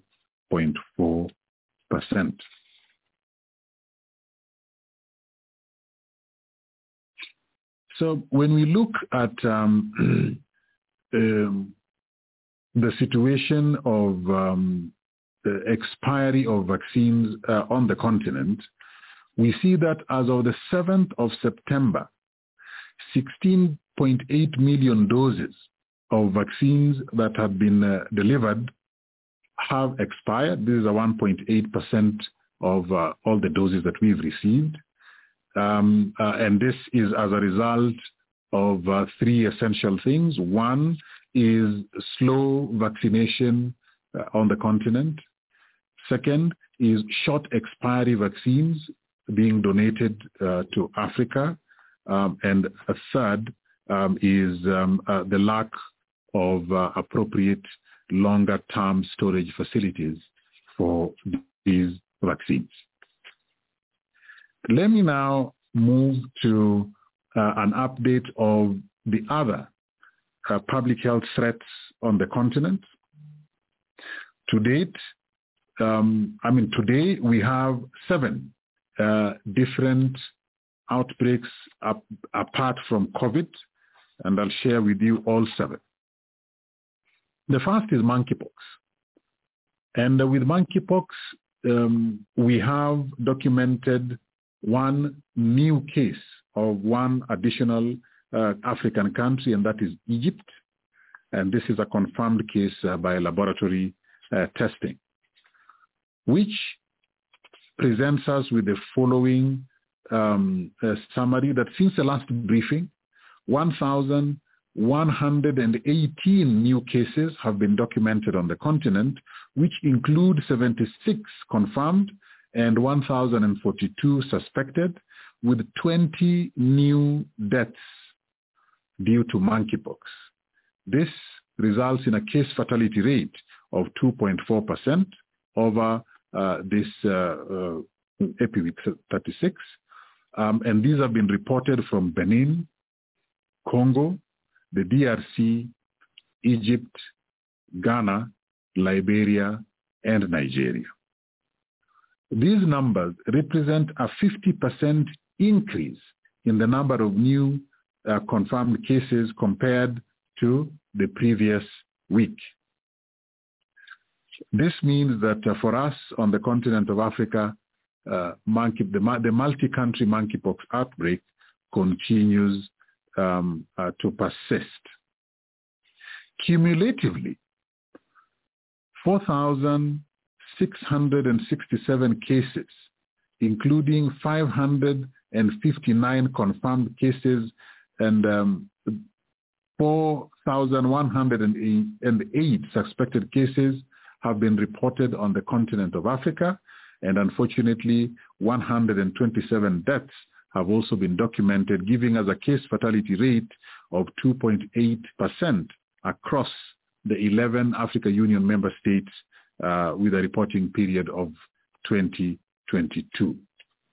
As Africa CDC, we continue to support our member states with capacity building for laboratory uh, testing, um, test kits and reagents, uh, so that we have as many of the cases uh, being laboratory confirmed as possible.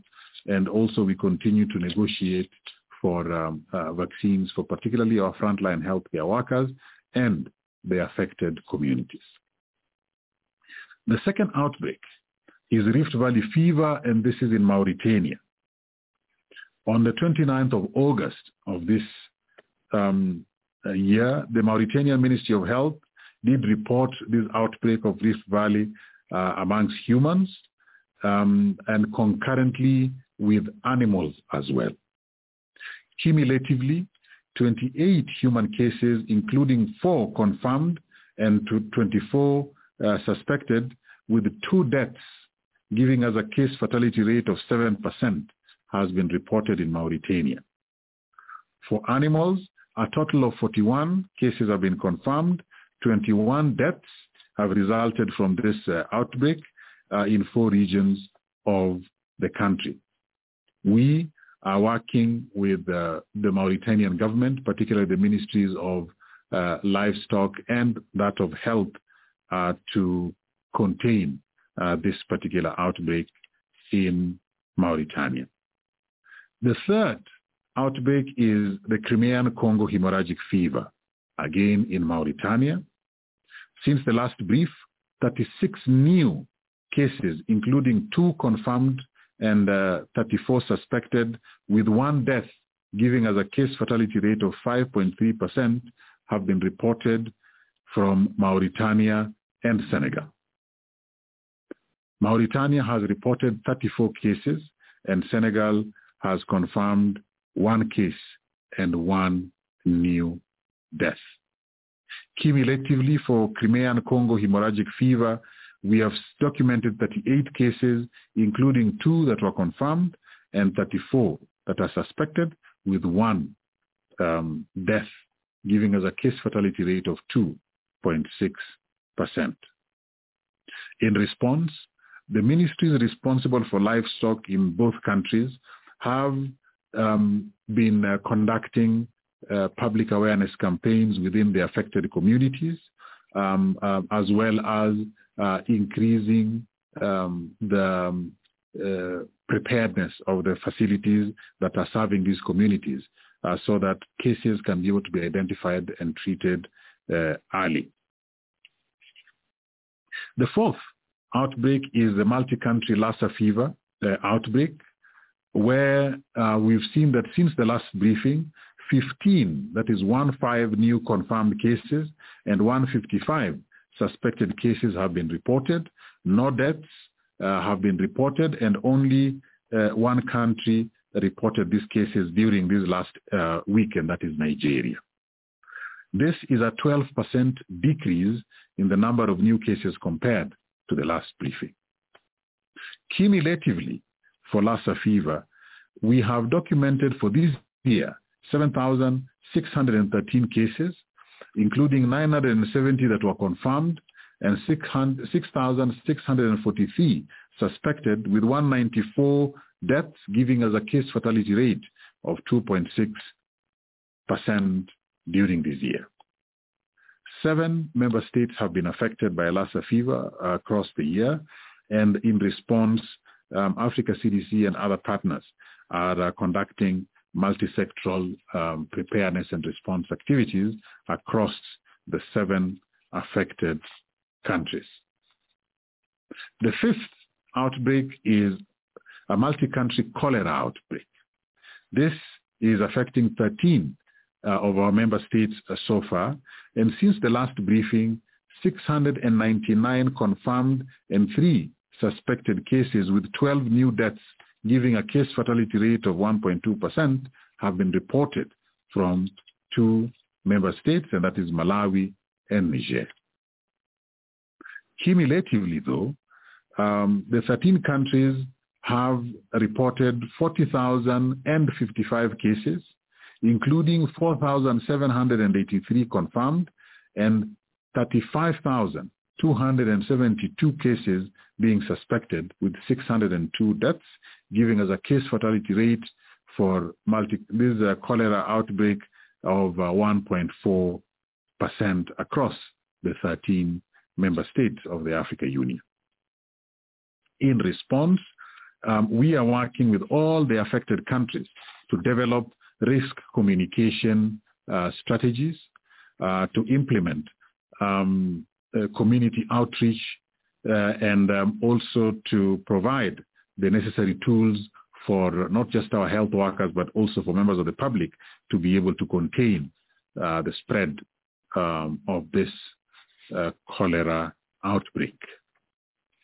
The sixth is a multi-country measles outbreak. Since the last briefing, 2,864 new cases with 50 new deaths have been reported, giving a case fatality rate of 1.7% across six of our member states. This is a 38% decrease in the number of new cases compared to the last update. Cameroon, Senegal, Somalia, Tanzania, and Zimbabwe are reporting cases of uh, new cases of this measles outbreak.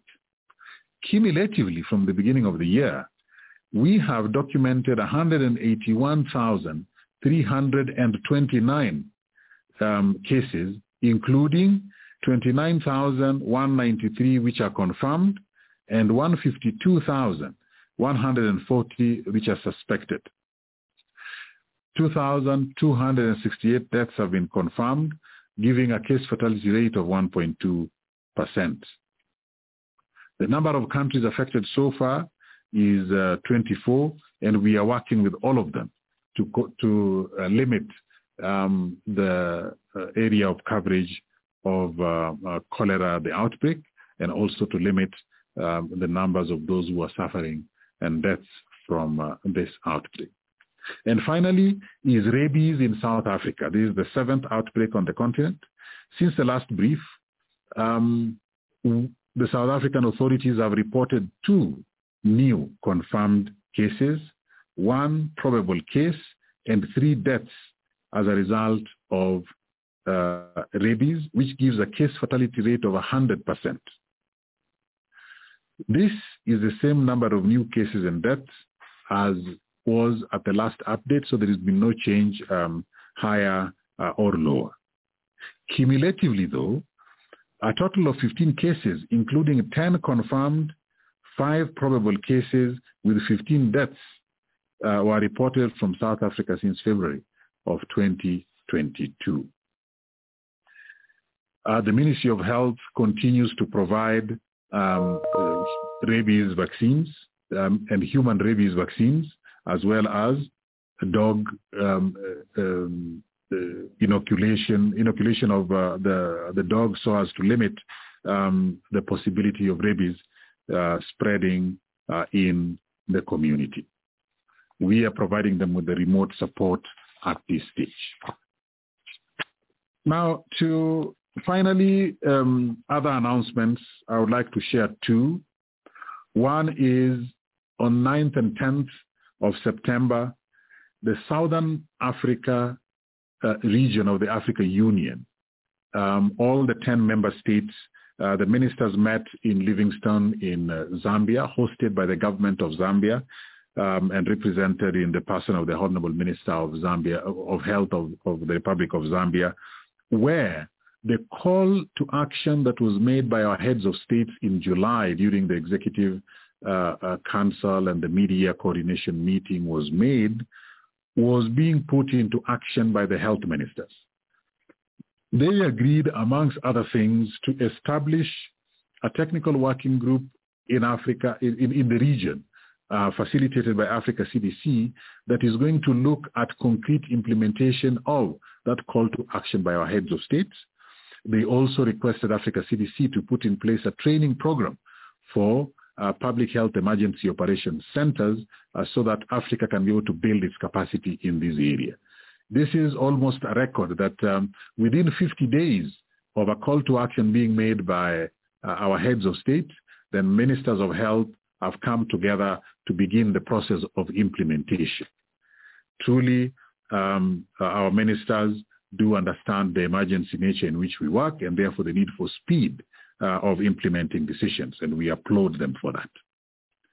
The second announcement that I will have is that next week, um, during the, the high-level debates uh, uh, period for the UN General Assembly, uh, Africa CDC will be having uh, three side events.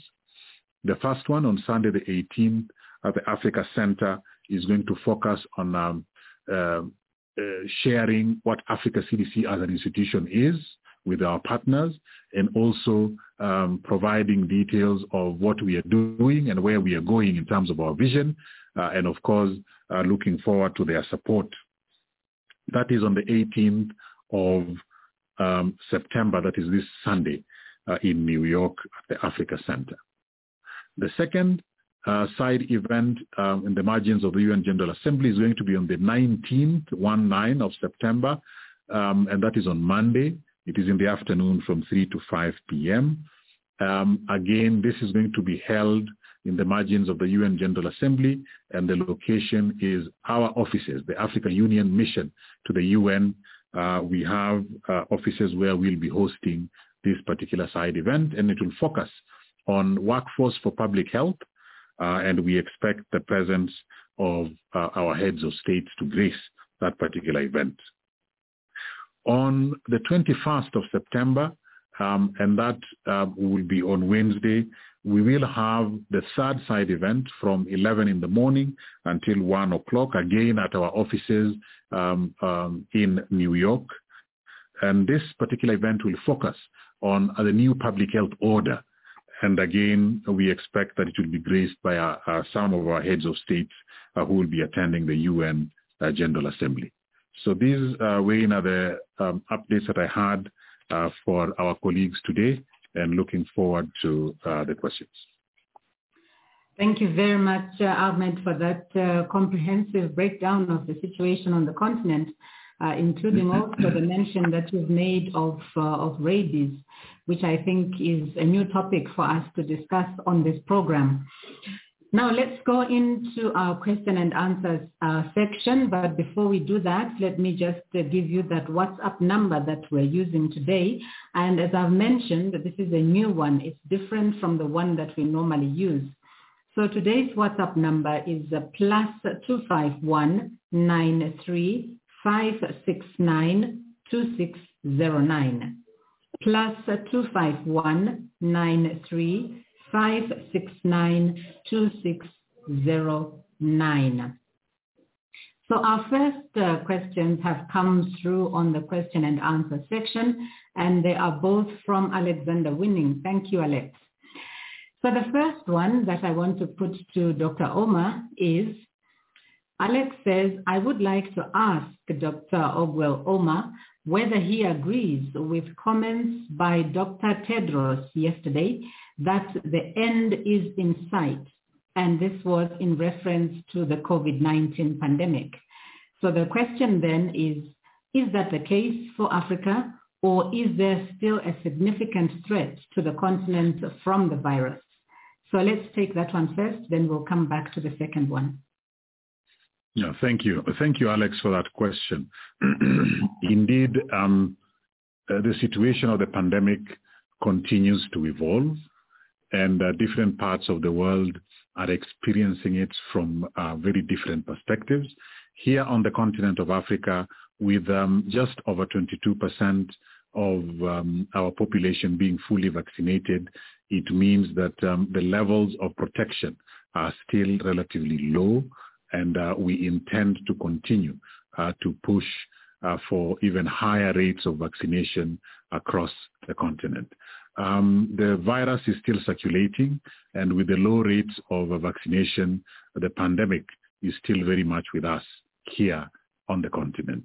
So although the end um, uh, may look like is not too far, uh, we are still in that mode where we consider it a pandemic, we consider it an emergency, and we are planning, preparing, and responding uh, to uh, the situation on the ground in that fashion. That it still it is still here with us, and it is still an emergency that we need uh, to address um, um, as effectively as uh, as possible, particularly because of the low vaccination rates.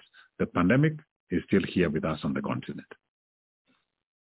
All right, so the second question from Alex, which by the looks of it is our final question for today, unless we receive any more questions after this. But Alex says um, she would also like to ask, are there any plans to get new COVID-19 vaccines that target Omicron to the African continent? Or is getting vaccines for monkeypox now a bigger priority for Africa? No, thank you. Thank you, Alex.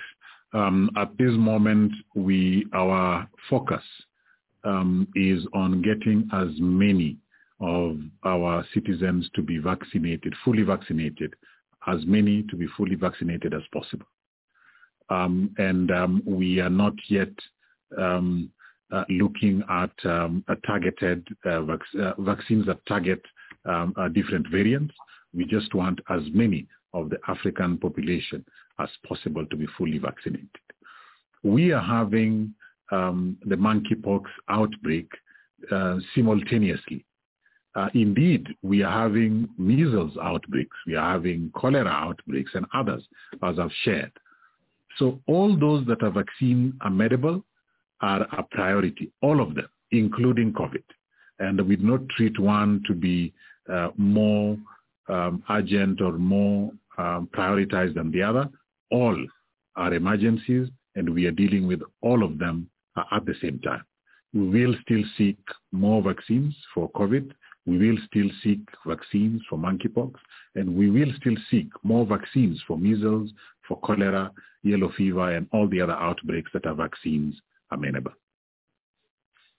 Cara Anna from Associated Press says, thank you for the briefing. Could you speak in detail about why monkeypox vaccines still haven't arrived and what are the partners telling you about this delay? No, thank you, Cara Anna. Um, monkeypox vaccines have not arrived on the continent of Africa for two main reasons. One is that although we are willing to purchase, we do not yet have any doses available to be bought. And um, those doses that have been bought, and this is the second reason, are not yet accessible to Africa, um, either because um, those who have bought them have not received, or those who have received are not at the moment able to share um, their doses uh, with us uh, here in Africa. As for those that we are engaged with in discussions, um, we have not yet received positive feedback, and we continue to negotiate and uh, uh, clarify how um, uh, these doses will be used if they arrived on the continent. Um, and um, uh, this is, uh, I cannot be able to give you a timeline. Um, uh, so we continue to engage with those who have access to monkeypox um, vaccines, and we remain hopeful that Africa will see some of these vaccines soon um, rather than later. Thank you. It's time for us to say hello to Esther Nakazi, who is a journalist based in Uganda. And Esther says, according to the multi-country research on antimicrobial resistance in Africa report, researchers have found that most laboratories across Africa are not ready for AF in eight of the 14 countries. More than half of the population is out of reach of any bacteriology laboratories. What are Dr. Omar's reactions to these findings? No, thank you, Esther. Um, I'm glad that you're very current. We are uh, today and uh, tomorrow hosting um, African countries and our partners here in Addis Ababa um, to disseminate a report that um, uh, has come from 14, uh, research in 14 countries uh, on antimicrobial resistance, and some of the results are quite uh, uh, are giving us quite a challenge uh, in terms of the way forward to, to resolve them.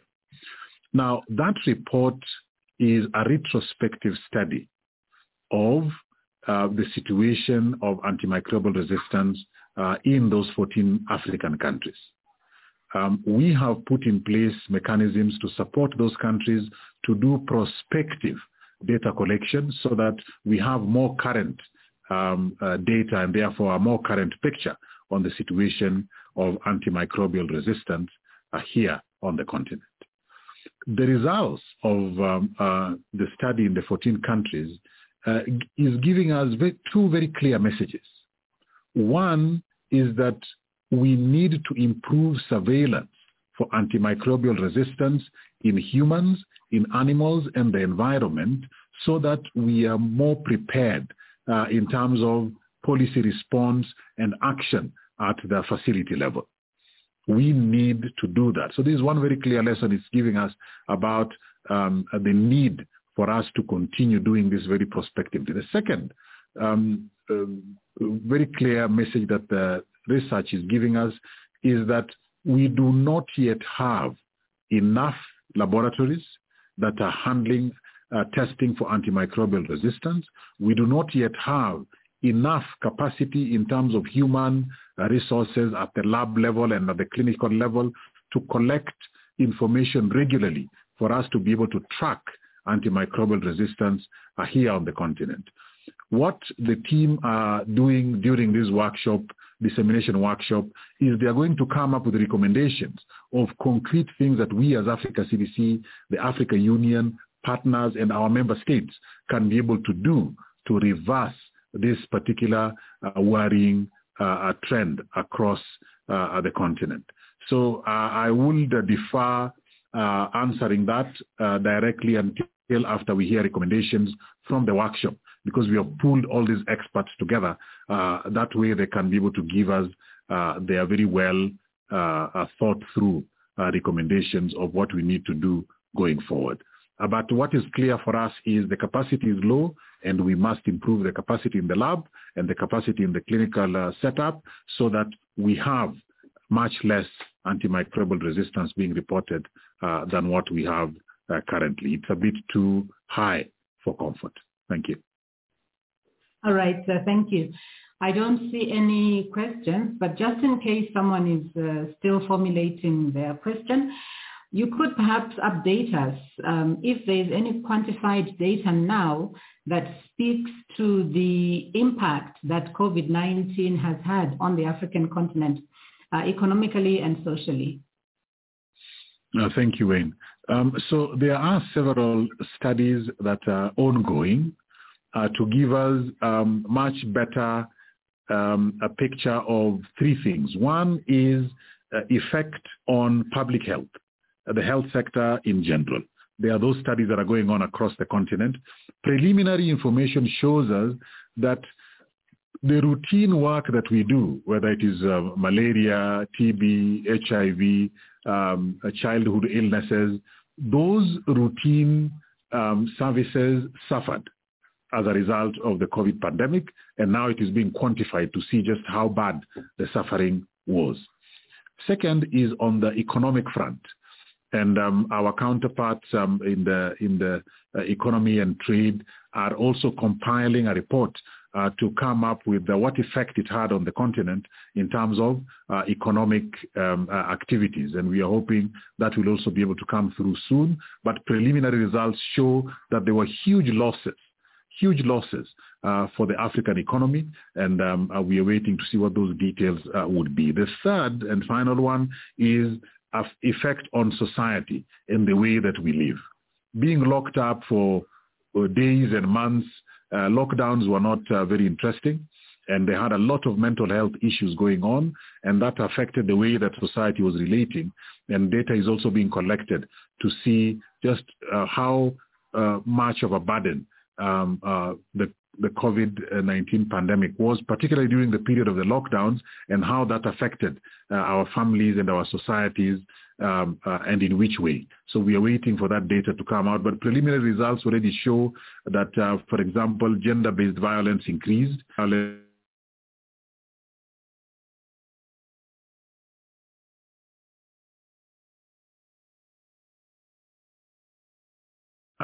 although countries are uh, trying to do that, it has not been very easy. So this data is coming through uh, preliminarily, but we await complete reports from the relevant organizations uh, so that we can actually be able to synthesize that and uh, hopefully share that with you in the coming uh, weeks. Thank you very much, Ahmed, for that response. I see that we still don't have any more questions, so I think that we are done for today. But perhaps Oh, wow. Okay. Just as I was uh, concluding, we have a question that has come through from Esther Nakazi. and uh, Esther says some countries are reporting increased measles cases, as you rightly gave us the data. There are reports of religious objectors. What should be done about this? And should we have some policies in place to stop this trend? Uh, thank you very much, Esther. Um, in um, the driver of this current uh, measles outbreaks in several countries, the drivers are many. Um, but yes, in some countries, um, religious beliefs um, have actually played uh, a role in some communities where measles has grown uh, quite fast. Um, we as Africa CDC are encouraging um, our the governments of the uh, communities concerned to engage them so that there is understanding of um, the risk that um, uh, unattended measles outbreaks pose to the general public, including those communities themselves. This engagement um, usually results in better understanding of what the individual role is and what institutional roles are like uh, religious institutions. And this we leave to the to the member states to be able to uh, to handle um, all countries uh, on the continent have uh, legal frameworks that can be able to handle this. They have policy frameworks uh, that can be able to handle this, and uh, we trust that uh, they're actually doing that. I'm just from um, uh, uh, Zambia um, for a meeting, the meeting I referred to in Livingstone, and this was part of the discussion. The ministers were concerned that some religious beliefs were actually uh, hampering um, their efforts to contain some of these outbreaks. But they assured us that uh, they had uh, frameworks and uh, the legal um, mechanisms in place that will be able to handle this in a humane way and in a manner that um, uh, would not result in a negative um, uh, reaction uh, from the affected communities because we don't want to do that. But legal frameworks and policy frameworks at country level are adequate to be able to handle um, objectors, whether it is religion or otherwise, at country level. Um, Judith Akolo has come through and she says, um, today I have a problem with the internet connection and hence I'm unable to follow effectively or even ask questions. Well, we're sorry about uh, to hear that, uh, Judith, but uh, please do check on the WhatsApp group because uh, colleagues normally send out the original Zoom file that you can open and have access to. Uh, you could also uh, play back on the Africa CDC YouTube channel and uh, also on the Africa CDC website. So that information, this whole briefing would be available there. So I hope that will be of assistance. But uh, thank you very much for coming through to us. All right, so I think we are done with all the comments and questions from today. So it's back to you, uh, Dr. Ogwell, for your final highlight points for today. No, thank you. Thank you, Wayne. And um, uh, three points to highlight. Um, the first is that um, the, the continent is experiencing many outbreaks at the same time. In fact, we have 17 on the continent.